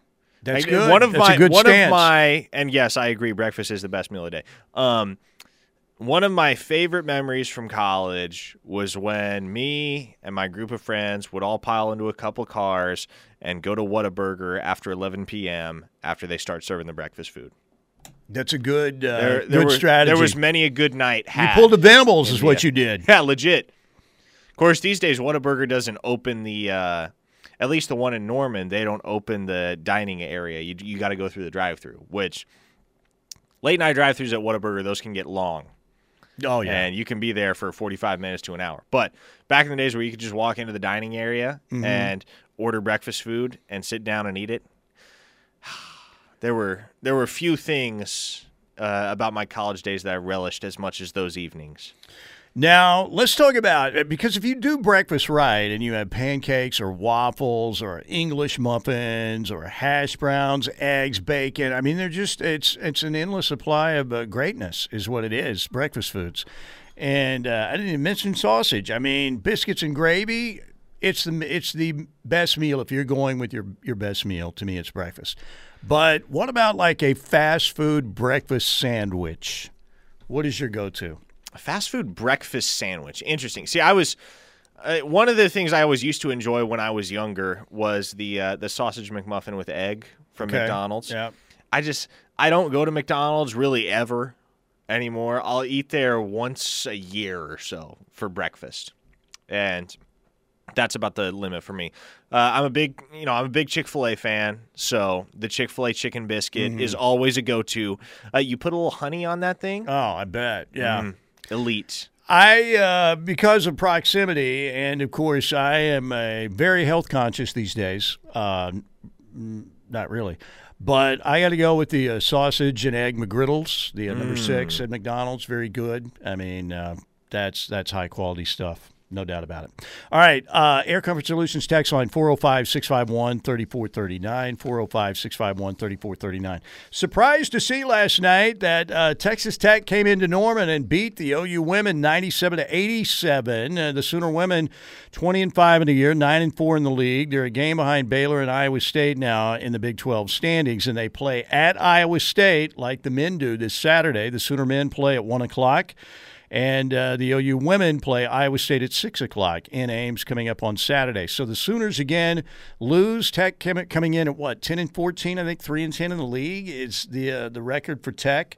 So that was a surprise. The OU women have had a tremendous season. There's no doubt that Jennie Baranczyk has been a fabulous hire. Um, you know, not only she is a, a great coach, uh, so far, but she is uh, very likable, done a lot of good stuff. But last night, maybe was one of those nights for the Sooner women who fell behind early and had problems catching up. obviously, as they lose the game 97 to 87. But Jennie said afterwards, the slow start was just part of the Sooners' problem. You know, it's unfortunate that we started so slow, but I, again, it's not even about what the scoreboard says. We didn't have the momentum we needed to have. We, we didn't have the fire that we've been having. We didn't have the competitiveness. We didn't have the let's go get the ball and rebound. And so to me, this is gut check time of are we going to get that? Are we going to are we going to be the team that that has that? Um, or not because we didn't and texas tech did so those loose balls that maybe don't put us so far behind we can get those. We get those and it's a different game. We play with that kind of energy um, it's a different game. So i feel like um, maybe to your point but it didn't have to be so hard and i think at the same time we needed to play harder. Yeah, it was eight to nothing right off the bat. The Sooner women came back, got the lead momentarily, but again, uh, Tech was able to withstand that, rally by Oklahoma, and won the game by ten. But again, you can't say anything but that Jennie Baranczyk so far has been a home run higher for the OU women. Uh, seems a little bit unusual. You've got both the men and the women playing in Ames this weekend, does it not? Or is that something that I'm not familiar with and I'm just really stupid? Uh, yeah, I'm, i mean, it happens. Mm-hmm. It happens. You'll get the men and women playing in the same venue from time to time. So, and we talked about, man, how big the Iowa State game is. And uh, you said it, and I agree with you. This isn't a, a must win, but it's pretty close. Uh, because the way the Sooners' schedule lays out and where they are right on the edge right now, Joe Lunardi still has Oklahoma, you know, just in there. But look, winning at Tech after you beat Tech the way you did at home, I don't see Oklahoma going to Lubbock next Tuesday and winning. And if you lose in Ames on a Saturday at 1 o'clock, and keep in mind, Iowa State, like Oklahoma, got off this tremendous start to the season. They've fallen off. Uh, they just broke a four game losing streak, uh, by the way. Was it TCU they beat? I'm trying to remember who they beat. Anyway, Iowa State's fighting for its tournament life just like Oklahoma. So if you lose this game Saturday and you lose in Lubbock next Tuesday, you're going to win out, man. You've got to beat Oklahoma State at home and West Virginia at home. And then you've got to go to a place, Parker, that it's it's like Bramlage Coliseum is, is, is haunted by the Sooner men, right? They have some problems there. And you always think, yeah, Oklahoma, they should be able to get this done, right? And didn't they only beat Kansas State in the uh, opening game of the conference by two, I believe? Yes, 71 to 69 at home at the LNC. By the way, if you told the casual Sooner fan uh, there is a venue, an in conference venue besides Phog Allen, yeah. in which the Sooners haven't won in a decade, how long do you think it would take them to say Bramlage Coliseum? Maybe not as long as you think. Yeah, that's uh, true. But uh, obviously, the fog, uh, they've been in a fog at Allen Fieldhouse since 93, the Terry Evans game. By the way, one of the coldest nights of my life was uh, doing a broadcast in Ames, Iowa back in the day. Uh, basketball broadcast. Yeah, it gets chilly up there. Oh, my. That was walking to the car in Ames, Iowa. You can freeze. You can look like Jack Nicholson's character in The Shining by the time you get to your vehicle. You may not be able to open your vehicle because that, that was pretty brutal. So, anyway, you've seen The Shining, right? I haven't. Just Google up Jack Nicholson frozen shining. Okay. and that's that's what it could look like if you don't get to your car in a hurry. You've got to sprint, man. All right, we're going to break right here. Seth Wadley Auto Group in Pauls Valley bringing you hour number 2 here on this Thursday on the home of Sooner fans, the Ref Radio Network, locked in with Parker and Tyler McComas coming up at the top of the hour. Some final sports notes and another text to get to when we get back. Keep it here on the Ref.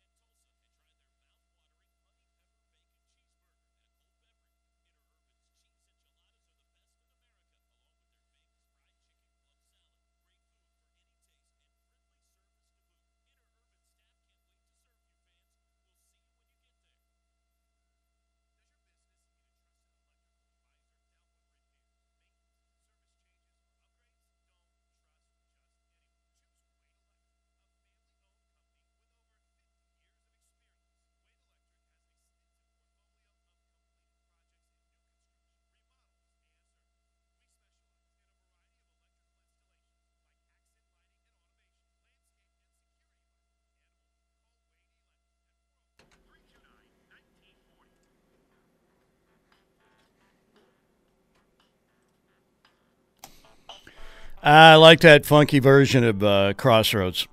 Good stuff. Welcome back. Mike Steely Parker Thune with you here on Steelman and Thune. Well afternoon. Uh, we're approaching 2 o'clock. And at that time, you'll be getting locked in with uh, Parker and Tyler McComas right here on the home of Sooner fans. All right, so Pretzel Logic tweets me Steely, what is the most heartbreaking Sooner loss in history for you? And I want you to answer that question too. Most heartbreaking Sooner loss in history. You want me to answer that question? Because I can answer it right now. Okay. Fiesta Bowl 2007. Nothing will ever come close. Hmm. You didn't like uh, losing to uh, Jared Zabransky and company? No, especially with how agonizing that loss was. Mike, like, hey, th- think about the national championship game in 2009. I know that's it, it for people my age. That and the Rose Bowl game, those will probably be the two games that immediately come to mind. Yeah. Um, I think I think the Fiesta Bowl one was harder to swallow for me just because I was a lot younger. It was it was a formative time in my life, and I wasn't jaded by the constant disappointment in bowl season from Oklahoma that I'd become mm. accustomed to by 2017 when they lost the Rose Bowl. Because, to be honest with you, I was sitting there optimistic that Oklahoma was going to come out victorious in the Rose Bowl. I never believed it. I never could bring myself to believe it. As soon as Rodrigo Blankenship hit the field goal at the end of the first half, that was the moment I said, "Oh boy, this is not going to go Well, well." it was a squib, squib kick, right? One of the worst decisions ever. yes, Who so, made it? Uh, not the Sooners special teams coordinator. We know that much. That's right. Uh, what do you think the meetings are like for like special teams or I- defensive meetings? They- all right, defense, you I got can- like ten minutes. All right, then we're back to offense. Yeah, but I- special teams, what? Now you guys don't have to meet. All right. Do you want to know, Mike? Because I have on I, I have it on pretty good authority what the special teams meetings looked like. Okay. Yeah. They were a sit down for about 15 minutes a week. Hmm. You know, I've found in life that you get out of a certain job, career, or situation what you put into it is usually the result that happens based on how much attention and effort you put into something. You usually get a better result when you really put effort and real work into something. If you half ass it, guess what? You're going to have something that's half ass. Oh, you special teams were pretty much that, right? A lot of the time. I mean, how many? Uh, look, and and I know there aren't as many kickoff or punt returns as we used to have, but come on, man. With the athletes you have at the University of Oklahoma, it should have been a lot better. And I, I'm in favor. I like putting really good uh, starting players on special teams. You know, a lot of the Switzer teams and the Stoops teams, those guys that were big time were playing on special teams too. Why not? Yeah, circling back around, I think that Fiesta Bowl also hits a little harder because, like I said, I was younger then, not as jaded, and it was such an emotional roller coaster too. Marcus Walker oh, snags the pick six From Zabransky, and you thought that's it, man. and then the going to win it. the frickin' hook and ladder. Followed by the Statue of Liberty in overtime. Also, it was Adrian Peterson's final game too. Mm-hmm. If there's one dude that didn't deserve to go out like that, it was Adrian Peterson. Paul Thompson too. After all that he poured into the university and stepping in as a converted wide receiver Yeah. and a fifth year senior to be the starting quarterback that year in the season he put together.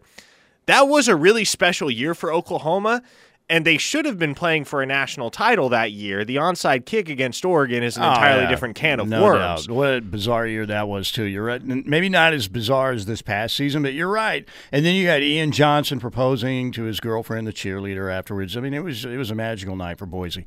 You know, um, I was trying to think of something else you just mentioned. Um, with that game, and it was just uh, the fact that again you think that Oklahoma's going to win it, uh, somehow survive when Marcus Walker got that pick six. Oh, if Barry Switzer is listening, Coach, look, Parker's young. I know because Switzer always gets upset because he says there is no hook and ladder; it's the hook and lateral. He always wonders where does the ladder come into this? There's no ladder. That's a great question, It's just a and lateral. But I- I wondered the exact same But thing, here's the deal: everybody says that. Mm-hmm. You're not alone. They always say "Eh, it's the old hook and ladder. so, oh hell, where's the damn ladder come into it? It's a lateral. Yeah, I I used to say hook and lateral back when I was really a stickler Yeah. for uh, technically sound facts like Mm-hmm. that. But at a certain point, I was just like, you know what? It's colloquially known as the Yeah. hook and lateral, hook and ladder. Most specifically, that play is known as the hook and ladder. No, And I got so, you. Yeah, I got you. I'm not blaming you. I'm just apologizing to uh, Barry Switzer if he's out there listening on his back from Midway Deli or something. So uh, for me, it will be the 1978 Oklahoma Nebraska game in Lincoln. I, I believe that that Oklahoma team was the best team in the country that year, and they fumbled the ball six times. And I know Billy Sims was very, very upset. Why is everybody got to talk about my fumble? Because it happened down at the three yard line. I still remember the Nebraska nerd who recovered the fumble, Jim Jim Pillen? Jim freaking Pillen. he's running yes. for governor of Nebraska right Jim now. Jim Pillen, and probably because he recovered the football from Billy Sims. Jim Pillen recovered it. And then the Sooners got their rematch. Like I said, one of the greatest videos of all time. It was Nebraska was going to win the league, and then they lost to Missouri the next week after beating that Oklahoma team in Lincoln. They lost to Missouri. Go ahead. Here's an interesting one via the Air Comfort Solutions text line. OU's loss to Kansas in basketball in the 1988 national I was going to go. game. That was going to be my second choice. Really? Yes, because again, I believe that was the best team in the country. And I they were that. Kansas barely made the tournament. They were 21 and 10 in the regular season. Danny and the Miracles, yes, and you had to play him in Kemper, and they had a great night. And I, man, I, I, Billy Tubbs so deserved the national title. What a great coach! What a great dude. But yes, that was going to be number two for me. But OU got the rematch. The Orange Bowl set up a rematch between OU and Nebraska, and I remember the video. You can find it somewhere where Tom Osborne and Bob Devaney on YouTube take the call, and your opponent will be the University of Oklahoma and they're kind of looking at each other like, "What? What? Really? Oh, good." And the Sooners won the rematch. Uh, one listener says on the text line, Jim Pillen's political ads, he goes after Oklahoma still. Also, that person's contact on the Air Comfort Solutions text line phone comes up as maybe Tom Osborne. I like it. Well, I think Billy Sims ran over Jim Pillen on the way to the end zone of the Orange Bowl, though. That was the, the Oklahoma's best team in the country that year. Sometimes you're the best and you don't win, and that nobody can convince me that '88 Oklahoma basketball team was the best team in the country. But again, you got to be that particular night, and they weren't. Heartbreaking. All right, ladies and gentlemen, uh, get ready to get locked in. We have uh, Parker going another hour. Tyler McComas coming in. A lot of the Sooner conversation coming up. Thanks to the Seth Wadley Auto Group in Pauls Valley. Thanks to you for turning in. We will see you tomorrow. Get locked in next.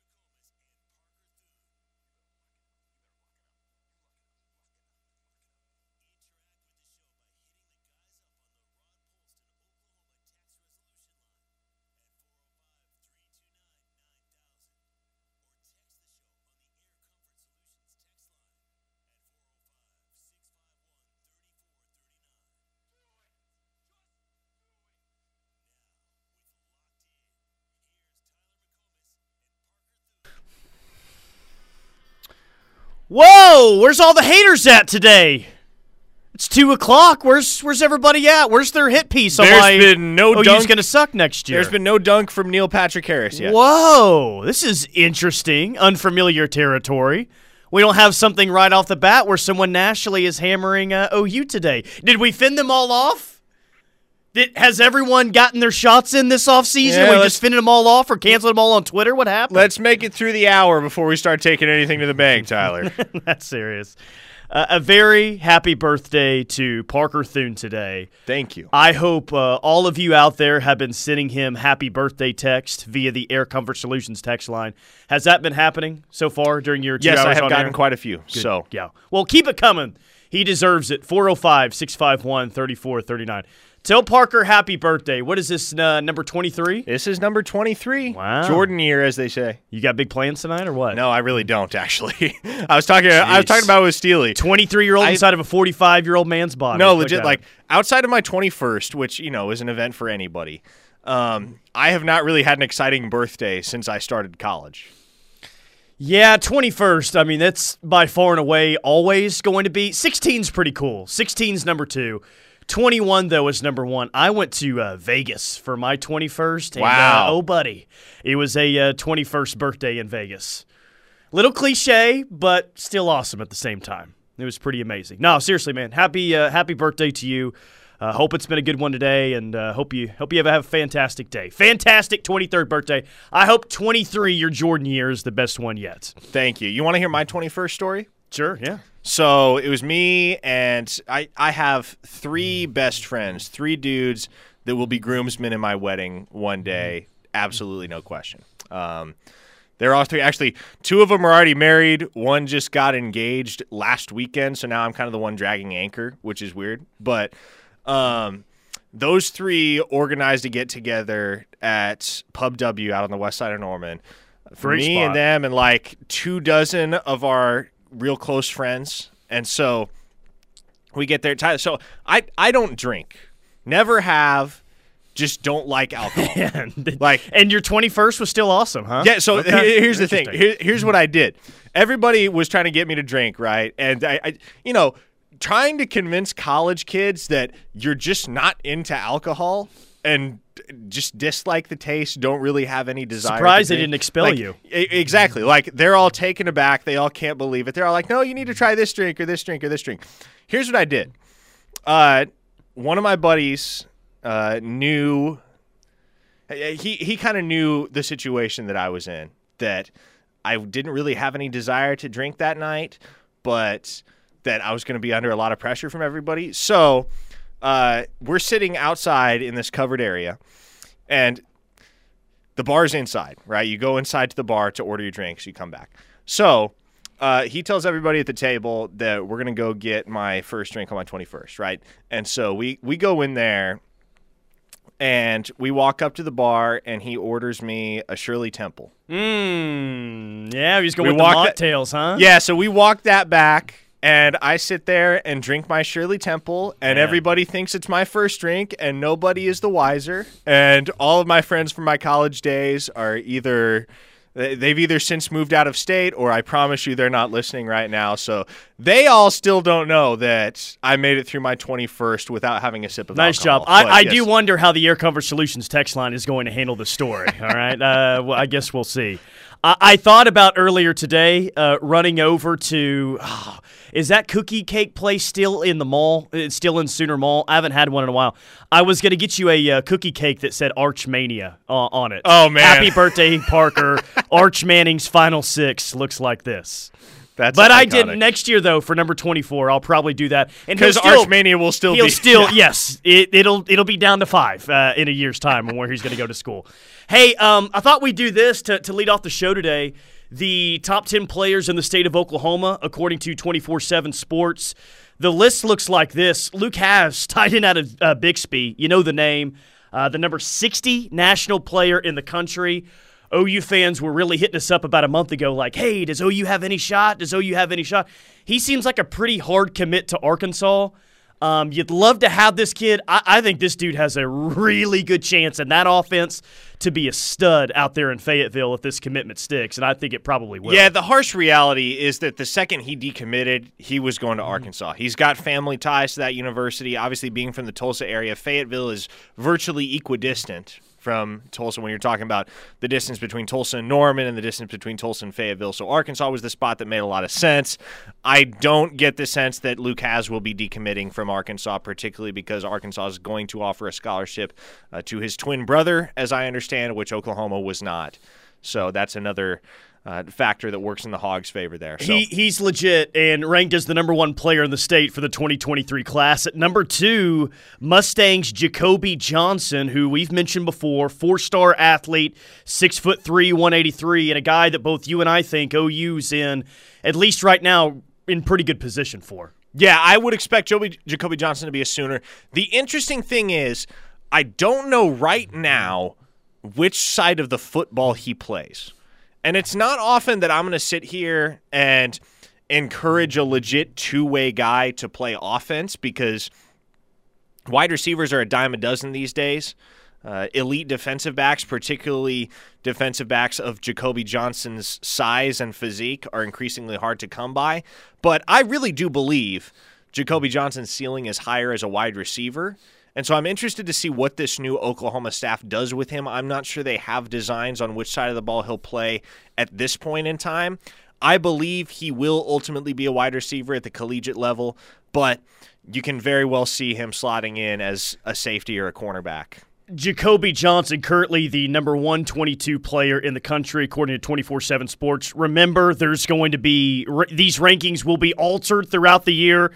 Some guys will rise in the rankings, some guys will drop. We'll see about Jacoby Johnson at two. We'll see about Micah Tease at three. Um, Four star athlete out of Booker T. Heard a lot about him. If there's a guy in the top 10 that you're like, yeah, I think he's going to end up at OU. Yeah, Micah open is the guy on this on this top 10 list. Open secret that OU is very much in the driver's seat for Micah Tease, and that is a guy that I would expect to play defense for Oklahoma. Again, much like Jacoby Johnson, legit two way player, could play defensive back, could play wide receiver, and is going to be a very good player either way. But I think, especially at Oklahoma, uh, with the way that they're recruiting right now and the particular type of player that they're recruiting on the defensive side of the ball, Micah Tease definitely fits the mold, and he's a guy that I would expect to be in the secondary. Bai Jobe is ranked number four, a community Christian right here in Norman, four star edge player, six foot four, 215. What, four or five years ago, he thought football was rugby, and now he's a four star prospect.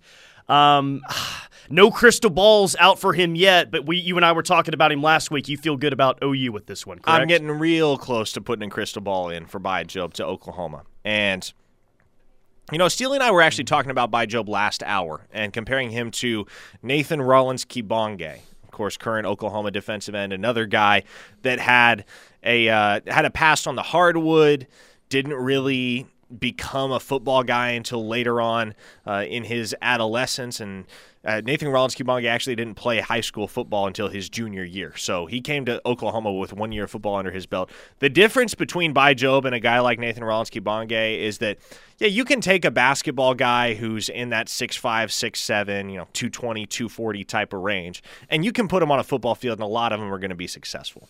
Very rarely do you get a guy that's as dominant in the trenches as Bai Jobe, naturally. And there's something to be said for an innate sense of aggression, and I think that's what Bai Jobe has that sets him apart from a lot of the other guys that are basketball transplants. And so that's the reason why Bai Jobe is currently regarded as a national top 100 prospect and is a guy that has a legit NFL future if he is developed properly. At number five on the list, underrated. Our boy Cole Adams, wide receiver out of Owasso. Just a three star, but come on, that's going to change at some point. Yes, it will. Yes, it will. And I would expect that to change when 24 7 Sports releases their next internal update for the class of 2023. Ah, I almost said 22. I'm still caught up on 22. need Josh over, or need Josh Conerly and Lebbeus Overton to commit already. But uh, yeah, no, Cole Adams is a bad dude. That is a guy that, like, you look at his physique, and it, it, it, let me let me put it this way: if you passed Cole Adams on the street, he is not the type of guy that you would look at and say, "Yep, that is a future D1 football player." Oh, the measurables don't go to the impress you. In, No. in fact, he's kind of like the the outsider. Like it, judging by other guys that they're offering and their size and weight, if you lined up all the offers that OU has right now at wide receiver, you'd say, ah, "What's that kid doing in here?" Yeah, he Cole might be Adams, the best one of it all. Cole Adams is definitely the black sheep, but man, that dude can play ball. Goodness gracious, flip on the tape. There might not be a better wide receiver in the state of Oklahoma. So my big takeaway from this is just one through five, how stacked the state is this year in talent. Luke Hasz again, I he's one of the best tight, ranked as the number two tight end in this class. Maybe he ends up being the number one tight end. Jacoby Johnson, huge upside. Micah Tease, we know about him, great athlete. Bai Jobe, huge upside, and Cole Adams, one of the more sneakier wide receivers in this class, who will soon be a four star. You're going to have at least five uh, four stars when it's all said and done. And I think the hope and, and really even the expectation is is that OU's going to come away with four out of the top five players in the state by the time we get around to next February. And it would have been a clean sweep if Muleshoe had stayed in town. But, yeah, you know, hey, you know what? you'll- Whatever. You'll, take the attrition where it has to occur. Uh, some other guys, six through ten, real quick. Demarion Thomas, defensive lineman out of Union, three star. Uh, OU hasn't really gotten in on that yet. I don't know if you expect them to or not, but I, I don't. I think that one probably uh, swings in favor of either Arkansas or Baylor at the moment. But if Oklahoma does this, he he could be one of those guys like Deshaun Brown was this past cycle, Yeah. where Oklahoma ends up offering him very very late in the process, and it, you know, there were a whole set of circumstances uh, with regard to the J- Deshaun Brown situation as to why he did not end up committing to the University of Oklahoma. But that that could be a guy that ends up a late target if they miss on a guy here or a guy there. Morgan Pearson at number seven, uh, Plainview High School out of Ardmore, three-star wide receiver. Again, doesn't look like OU's in on OU's in on a lot of wide receivers right now, including Cole Adams. Uh, unless this happens late in the process, I, I don't know. I actually believe that Oklahoma will offer Morgan Pearson at a certain point, and they won't offer him as a wide receiver. They will offer him as a linebacker. So he is currently categorized as a wide receiver, but he plays both sides of the ball, and he is, in a very literal sense, thick. You look at How him on the field, like three C's. I mean, you, he's he's 230 pounds. He is six foot one, 230 pounds. So he is built a lot more like a linebacker than a wide receiver. He is not. If you saw him on the football field, or again, like like we were saying with Cole Adams, if you passed Morgan Pearson on the street, that's not a dude that you would think, oh, he's a wide receiver. He's very much uh, out of his out of his depth physically at being a wide receiver, but he's more than quick enough, and he's got uh, more than adequate ball skills where he's perfectly capable of playing wide receiver at the next level. It's just I think he's going to end up too big for that to happen. He's either going to have to slide inside to tight end, or what I consider to be the more likely possibility, he ends up playing linebacker. Maybe it's just you and me. Um, I, but I feel like the entire fan base, or like the, the fans that really get into recruiting, already have a uh, pretty sizable crush on Cole Adams. So if I were to say, don't be surprised if he ends up a top two uh, prospect in the state of Oklahoma when it's all said and done, I feel like most people are like, yeah, yeah, yeah, that could, that, that, yeah, that could definitely happen. I, could see I don't know if happen. I go that far. Uh, I think he'll stay right where he's at. I don't anticipate that he'll jump Hasz Johnson, Micah Tease, or Bai Jobe. But Oh, that I, Bama offer. I do It's think, strong. I do think he will pick up his fourth star at a certain point in time. And look, I I actually said it on our uh, OU Insider Under the Visor podcast last week. I I get the sense that Cole Adams very well could be the next commit for Oklahoma. Well, that'd be big. That would really get the fan base going if I that were to don't think that is out of the question at all. All right, hit us up with your text. Air Comfort Solutions text line 405 651 3439. How about this? OU men's basketball coach Porter Moser was just about was just asked about his thoughts on a new arena. We'll tell you what he said coming up next and more right here on the ref.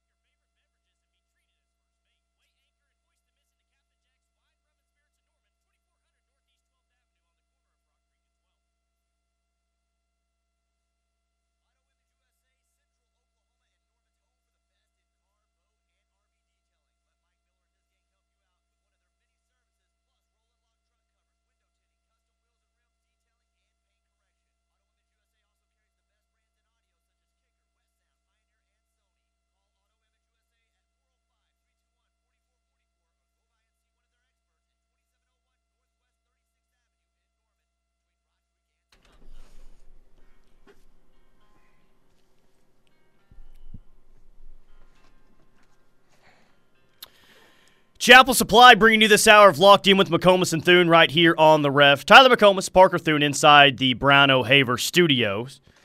Apparently, Berry Tramel just asked uh, Porter Moser what he thinks about a new arena, and Porter basically said, Yeah, I definitely think it's time for a new arena. So, not surprising there. Porter shares the thoughts of what I, I think all of us. We're all wanting a new arena here in Norman, and the head coach is yeah, let's let's go ahead and get this new arena going, and I'll expand on that more following the season. All right, Wow. I, I love it, and, and he's been.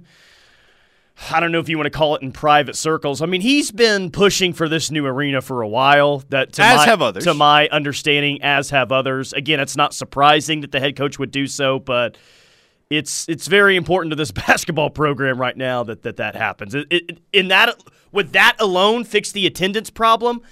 I don't know. I think initially it would definitely help, but they they they need a new arena. I think we can all acknowledge that at this point. Yeah, they do. And it's one of those things where you evaluate the situation at the Lloyd Noble Center, and it's kind of complicated by the fact that they just built the Griffin Performance Center, which is attached to the LNC. And so I don't know how much that factors into the whole conversation.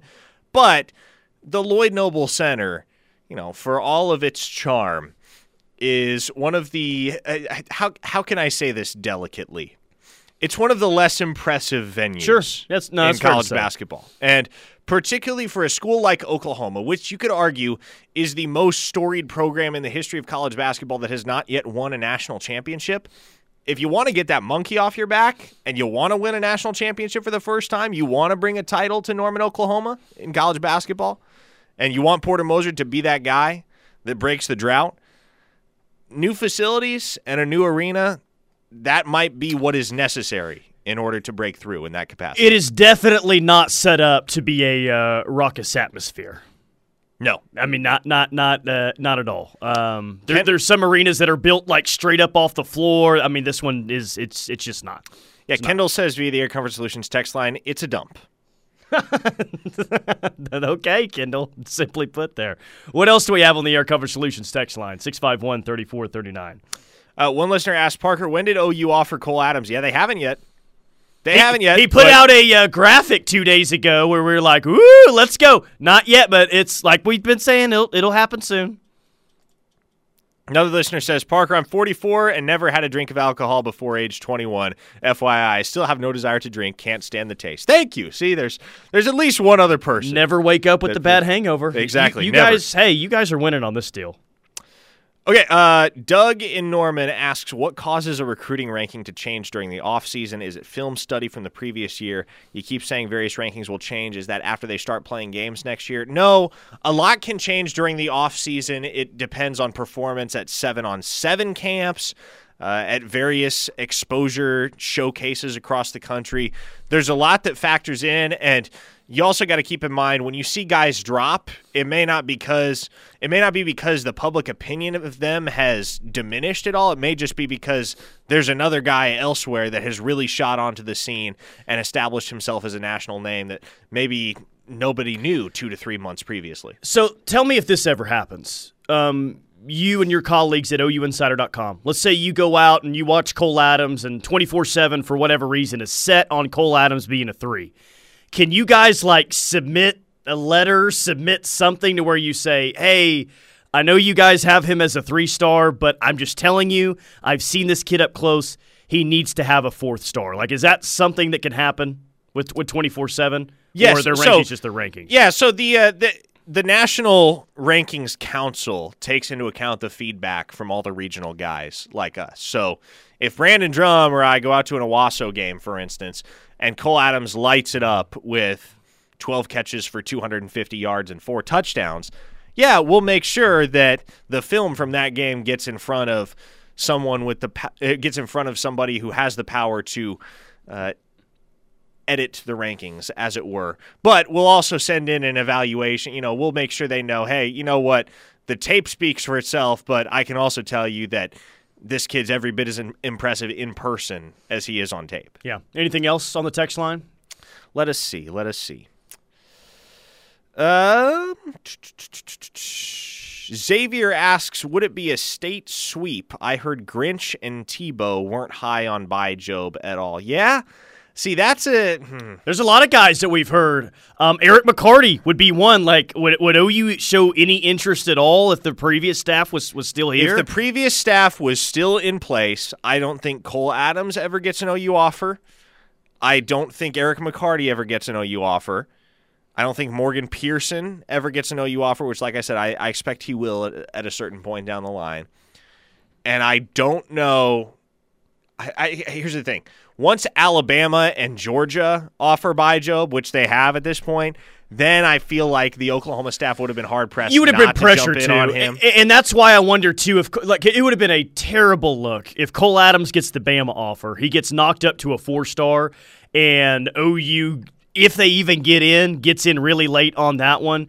I wonder if even that staff would have been pressured to do so, but eh, I don't. I, it doesn't sound like they cared really at all what's what the perception of their staff recruiting kids in Oklahoma was, especially Muleshoe. It didn't seem like he necessarily cared all that much at all. Um, if there's a four star up there in Owasso that Bama's offered, he he never felt like, oh, I got to go, I got to go get this kid, I got to go offer his kid. His sights were set on who's got the most stars nationally. He just didn't didn't really seem like he had the thought process of let's try to go in state when it looks like there's an obvious offer. No, and I will say the old staff did they probably did not value uh, the localization of their recruiting efforts as much so as Brent Venables and this staff will. Now, I, will say Robert Spears Jennings was an outstanding evaluation by that staff. I will give credit yeah, where no, credit no, is due. Totally, man. Alex Grinch and his defensive staff knocked that one out of the park because they offered and took a commitment from Robert Spears Jennings long before he was ever on the radar as a nationally regarded prospect. So that's one guy that they did an outstanding job evaluating. I'm sure this is somewhere on the Air Comfort Solutions text line right now, Lebbeus Overton update, because that's the most pressing question with OU recruiting right now. The dead period is still going on. Uh, I haven't heard anything, Parker. I don't know if you've heard any recent updates on on Lebbeus Overton at all, but you got to bring it up because this is the class is already great, but this Lebbeus Overton could take this class maybe over the top. Yes, he could, and really all I know for now is that he and his brother are going to take a campus visit with Oklahoma in March, and we'll see what happens. But until the month of fe- until the month of February has come and passed, uh, it's difficult to say that there's going to be anything in the way of tangible updates to that situation, just because it is a dead period right now. Yeah. Uh, surprising news today in college football Jayden Daniels, three year starter at Arizona State, is expected to enter into the portal. Yeah. Um, clearly, he has his eyes set elsewhere. Um, maybe we do have a tampering situation going on here. Uh, I'll I'll say this much. I developed strong relationships with several prospects in the class of 2022 that were being recruited heavily by Arizona State at one point. And here is all I will say about that situation. It is not good. And there is a reason why you have seen coaches resign.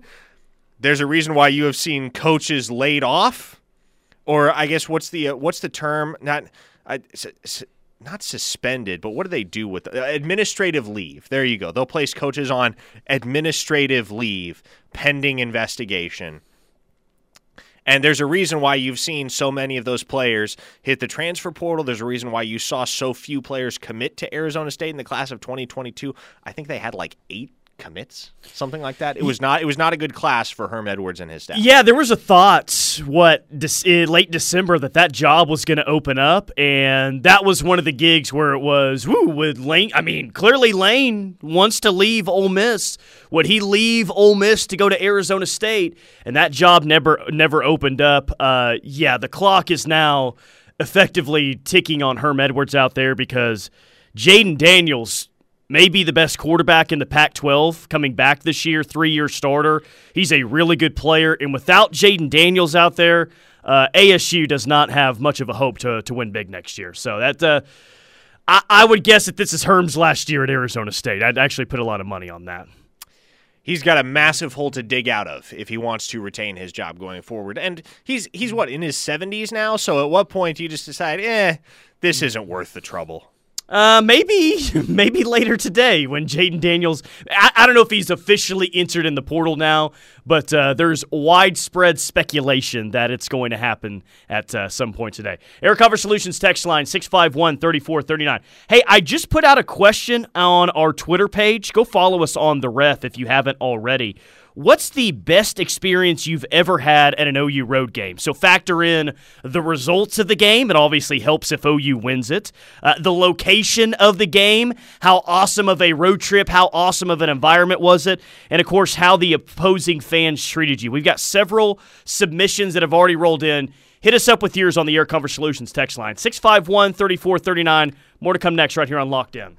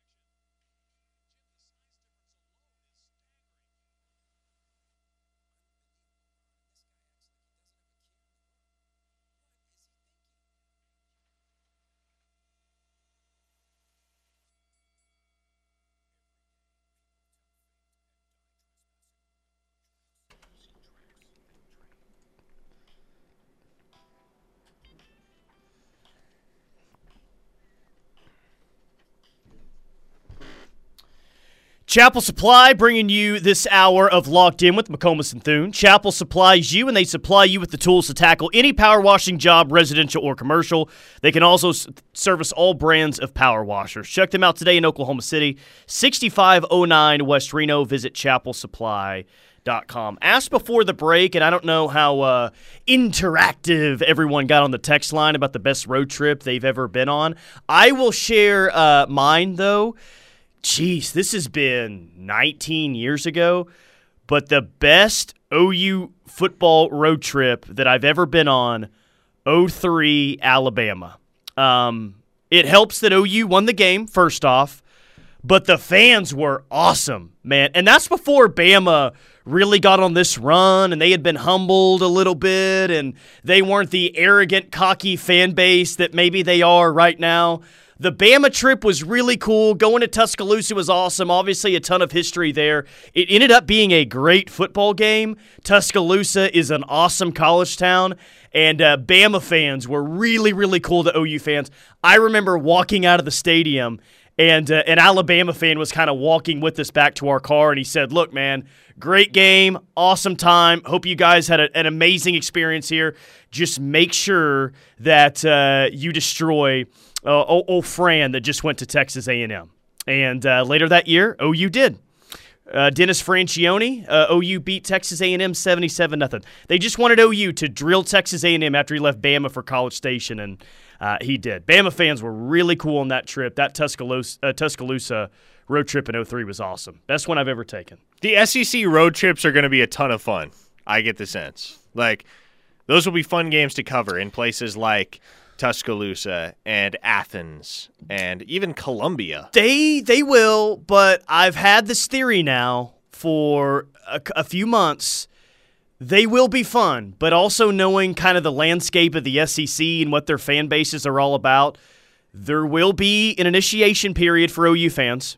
So the first time OU goes to LSU, the first time OU goes to Arkansas, the first time OU goes to A&M, Florida, Georgia, probably out. Like, there's going to be a select few places where, in due time, I think you'll be treated well. But at least the first time there, the initiation phase, you're going to get treated pretty poorly. There. I am pumped for the Sooners' first trip to Fayetteville. I think that is going to be a really fun environment and a really fun game. I've been to, I've, I've gone to four Arkansas football games. Um, they've only won one of those, naturally. I've had a good time every time I've gone to Fayetteville. It's it's pretty cool. Uh, for me, I don't think any road environment eh, nor any road game will ever top Waco in 2019. Is that you or is that the text That's line? me. That's me talking. Yeah. Uh, the only thing is like it's Waco at the end of the day, and there's only 45,000 people there. But in terms of the game and the comeback that happened, I mean, the only thing that really rivals that is what we saw in the in the Cotton Bowl this year. That was such a fun game, and I I, I know a lot of people down there at Baylor, and so uh, I have connections down in Waco, so that maybe that enhanced it for me. But that night game environment, the comeback itself, the atmosphere in, Mc, in McLane Stadium, both from field level and from up in the press box, that was about as good as it's gotten for me. Uh, from the text line, uh, we have some votes for Notre Dame in South Bend. Uh, a vote for 2012 OU at West Virginia, the Tavon Austin game. Really? Huh? I mean, great football game, but okay, interesting. That listener says Kenny Stills winning catch on fourth down from Landry, cold as hell, welcoming fans that warmed us up with moonshine. Okay, now yeah, now I'm officially bought into the Morgantown road trip. You can talk me into it. That's all you Uh, have to say. Got to vote for Tennessee in 2015. I figured that one was going to Yeah, I was hoping no one would say that just because that's the one that got away from me. Now, I, at the same time, I have been very fortunate to go to a lot of road games, but that's the one that will never be able to get back. And I'll make it to Neyland Stadium someday, but I'll probably never see Neyland Stadium like it was that night and how big of a night it was for OU. That is, if you want to talk about regrets of games that you didn't ever go to, the 2015 Tennessee game is probably that's probably my number one. I, I would I would have rather have gone to the 2015 Tennessee game than the 2017 Ohio State game. That was the next one that we were Yeah. going to hit on the Air Comfort Solutions text line. A lot of a lot of people saying 2017 Ohio State. And there was a good OU contingent at the shoe that night. There was a huge what Ohio State fans were saying. They've never seen as many uh, road uh, opposing fans than they saw the weekend that OU fans rolled up there. That's that's pretty awesome. When OU's got a big time non conference game, and this will be true in Lincoln this year, when OU has a big time non conference game against a team or a program that, you know, people around here really respect, or it's a destination that you really want to go to that we've never gone to before, they show up in droves. And there's been enough time passed between OU's last road trip to Lincoln. Buddy, OU fans are going to roll, especially with all the excitement within the program now.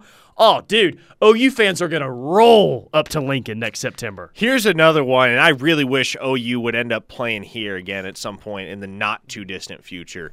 Uh, 2011 Florida State at Doak Walker.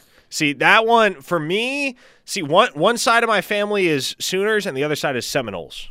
So uh, I've never been to a Florida State game. I've never been to Doak Walker. I've been through Tallahassee, obviously, but never been there for a football game. And I feel like that's an environment that would be a ton of fun on game day. I get a very Texas Tech type of uh, feeling when I think of Florida State fans and Florida State students. Yeah, I the remarks I heard from that trip is that didn't get really get treated all that well out there by Florida State fans, especially the students. Like Tech students are just mean. I've said several times they're the spawn of Satan, and I feel like Florida State fans are like really, really, really just mean, like Tech fans are. Interesting. Okay, well, Florida State a very fickle fan base as well. When they're not winning, uh, they don't really show up. They got to be winning at a high level for uh, to show up at football games. reminds you of anybody Oh, you basketball fans? Mm. man, too a soon. little, little close to home. Um, another another uh, listener on the Air Comfort Solutions text line says personal best OU road trip, 2008 Washington. Beautiful scenery. UW fans were much nicer than the Oregon fans were two years prior, and OU won big.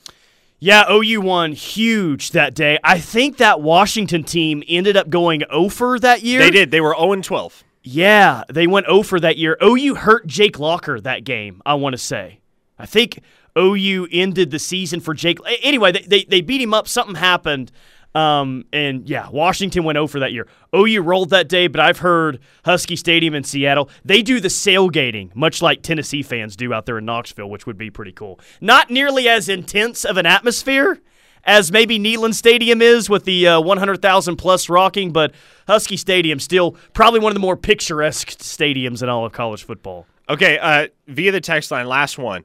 Another cool one that needs mentioning is Air Force in Colorado Springs in 2001. So we were in Colorado Springs last month. It's freaking amazing, isn't it? Yeah, like right off the highway, you can see the Air Force Academy, you can see their football stadium. And that is a place, and I know that OU was out there in 01, but that is a place I would love to see a game at because you've got all the mountains in the background. I can't imagine, like, OU has some pretty cool flyovers here. I can't imagine what the flyovers are uh, for an Air Force football game.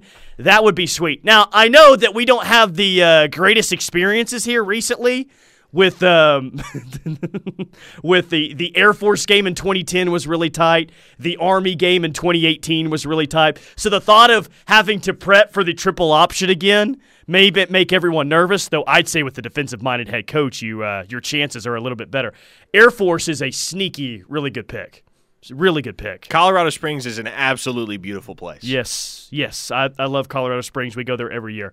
Hey, um, by the way, speaking of the Jayden Daniels uh, entering in the portal, I, I guess it was a couple of months ago, and Arizona State felt really good about getting Spencer Rattler. They thought that they were going to get Spencer Uh, Rattler. Um, they were going to get Spencer Rattler. And then Jayden Daniels said, "Nah, I'm going to come back."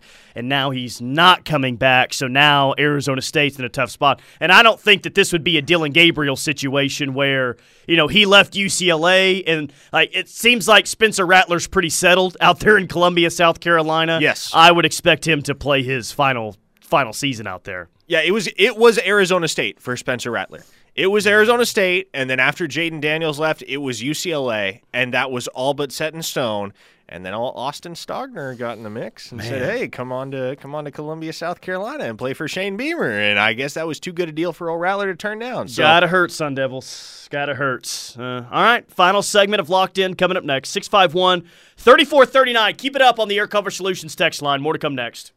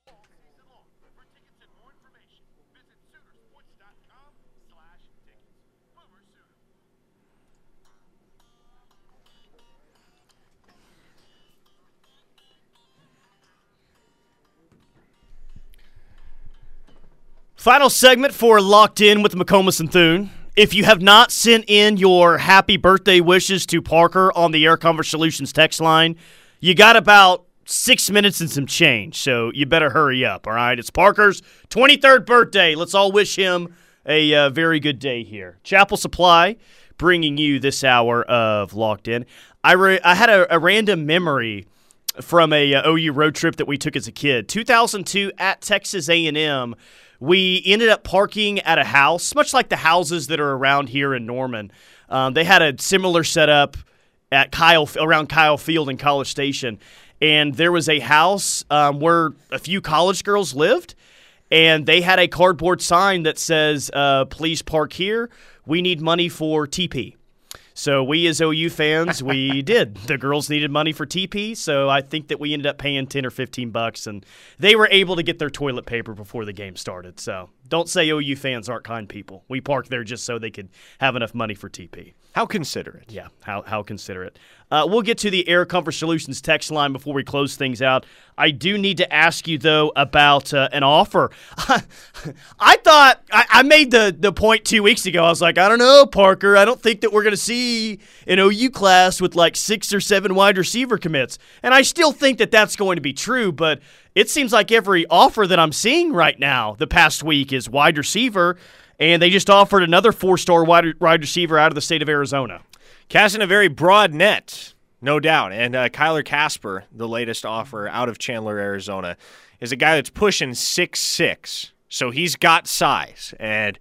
It's pretty clear that Jeff Lebby is definitely recruiting a certain type of receiver. Now, Kasper is a guy whose father, Kevin, played in the NFL as a wide receiver uh, for several years, was a former walk on turned great at the University of Iowa. Uh, now, Kyler dropped his top 10 just a few days ago before the yep. OU offer. Yep. So, still kind of digging as to how heavily OU will factor into this race. But it's pretty clear that, and, and here's the other thing we know, right, Tyler, is that all of these offers are takes.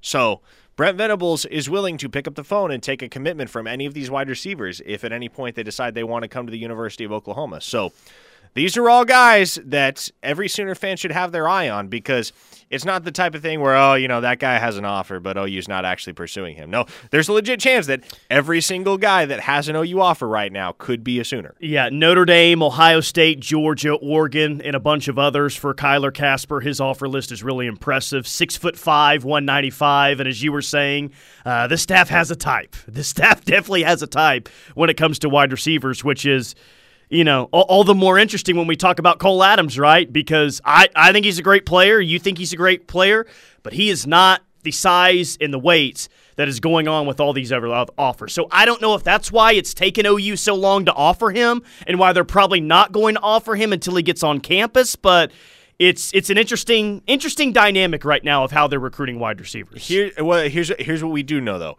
What does Brent Venables do with the kids he really wants? He offers him in person. Yeah. So, again, I don't know exactly what is going on with the Cole Adams situation. I do know he is going to be on campus soon. OU is very actively recruiting him. If I'm reading between the lines, what I'm anticipating here is that Cole Adams is going to pick up his offer in person from the Oklahoma staff. And if that does happen, I very much expect that Cole Adams is going to be a Sooner. Yeah. Uh, Cole Adams, ooh, via Kindle, he tweeted out an Alabama graphic last night, I guess. So uh, watch out. But you uh, a little optimistic that uh, he could be the next commit for OU. I mean, so to be fair, if, if Nick Saban sent me a graphic, I'd tweet it out too. I would have no shame in doing so. Uh, yeah, hundred percent. All right, let's uh, let's hit the text line before we get out of here, or before you get out of here, I should say. Uh, let's see what we got. A lot of happy birthday texts. Good. Thank you, thank Thank you, you everyone. Thank you. Yes, I'm actually digging through an avalanche of happy birthday texts to find try and find a question. Ooh, uh, one listener says, I can tell you my worst OU road game experience was 2009 versus Miami. Only time I've ever feared for my safety at a college football game. Yeah, Miami fans, um, not not great. There's an hist- There's a history there with OU. Uh, it's uh, yeah. I, I never had any desire to go to that road game at Miami. No, thank you. And I never will if they ever play again either. Okay, and, he, and Peyton brings up a very, very good point. this is maybe the biggest what if of my career covering OU football because you remember they were supposed to go to West Point last Oh year yeah, sure. and didn't make it because Yeah. of COVID. I had I'd had that game circled for years. Yeah, that is uh, that'd be high. I am a uh, history nerd. I don't I don't know if you know that about me. Uh, m- pretty much World War II, European theater. I'm I'm a pretty big nerd when it comes to that. Tracking. So West Point, all over that. I've been to the Naval Academy a couple of times in uh, in in uh, Annapolis, and I I'm not. I, all I'm saying is West Point is the one that I really want to go to. Okay. Driven by the Air Force Academy in Colorado Springs, but come on, it's West Point. You can't fault me if that's the uh, if, if that's the one I really want to go to. That's the only road trip I wanted that year. Like you can miss me with road trips to Lubbock or Ames. Give me West Point all day West. Point with the Hudson flowing right behind the stadium there at Michie Stadium. Oh yeah, man, that's uh, that's college football right there. It'll happen again someday, though. I hope so. Joe I C. hope so. C. will make that happen again someday. I promise you. All right, we're out of here. At least Parker is. Happy birthday. Happy 23rd birthday to Parker. The Rush coming up next right here on the Ref.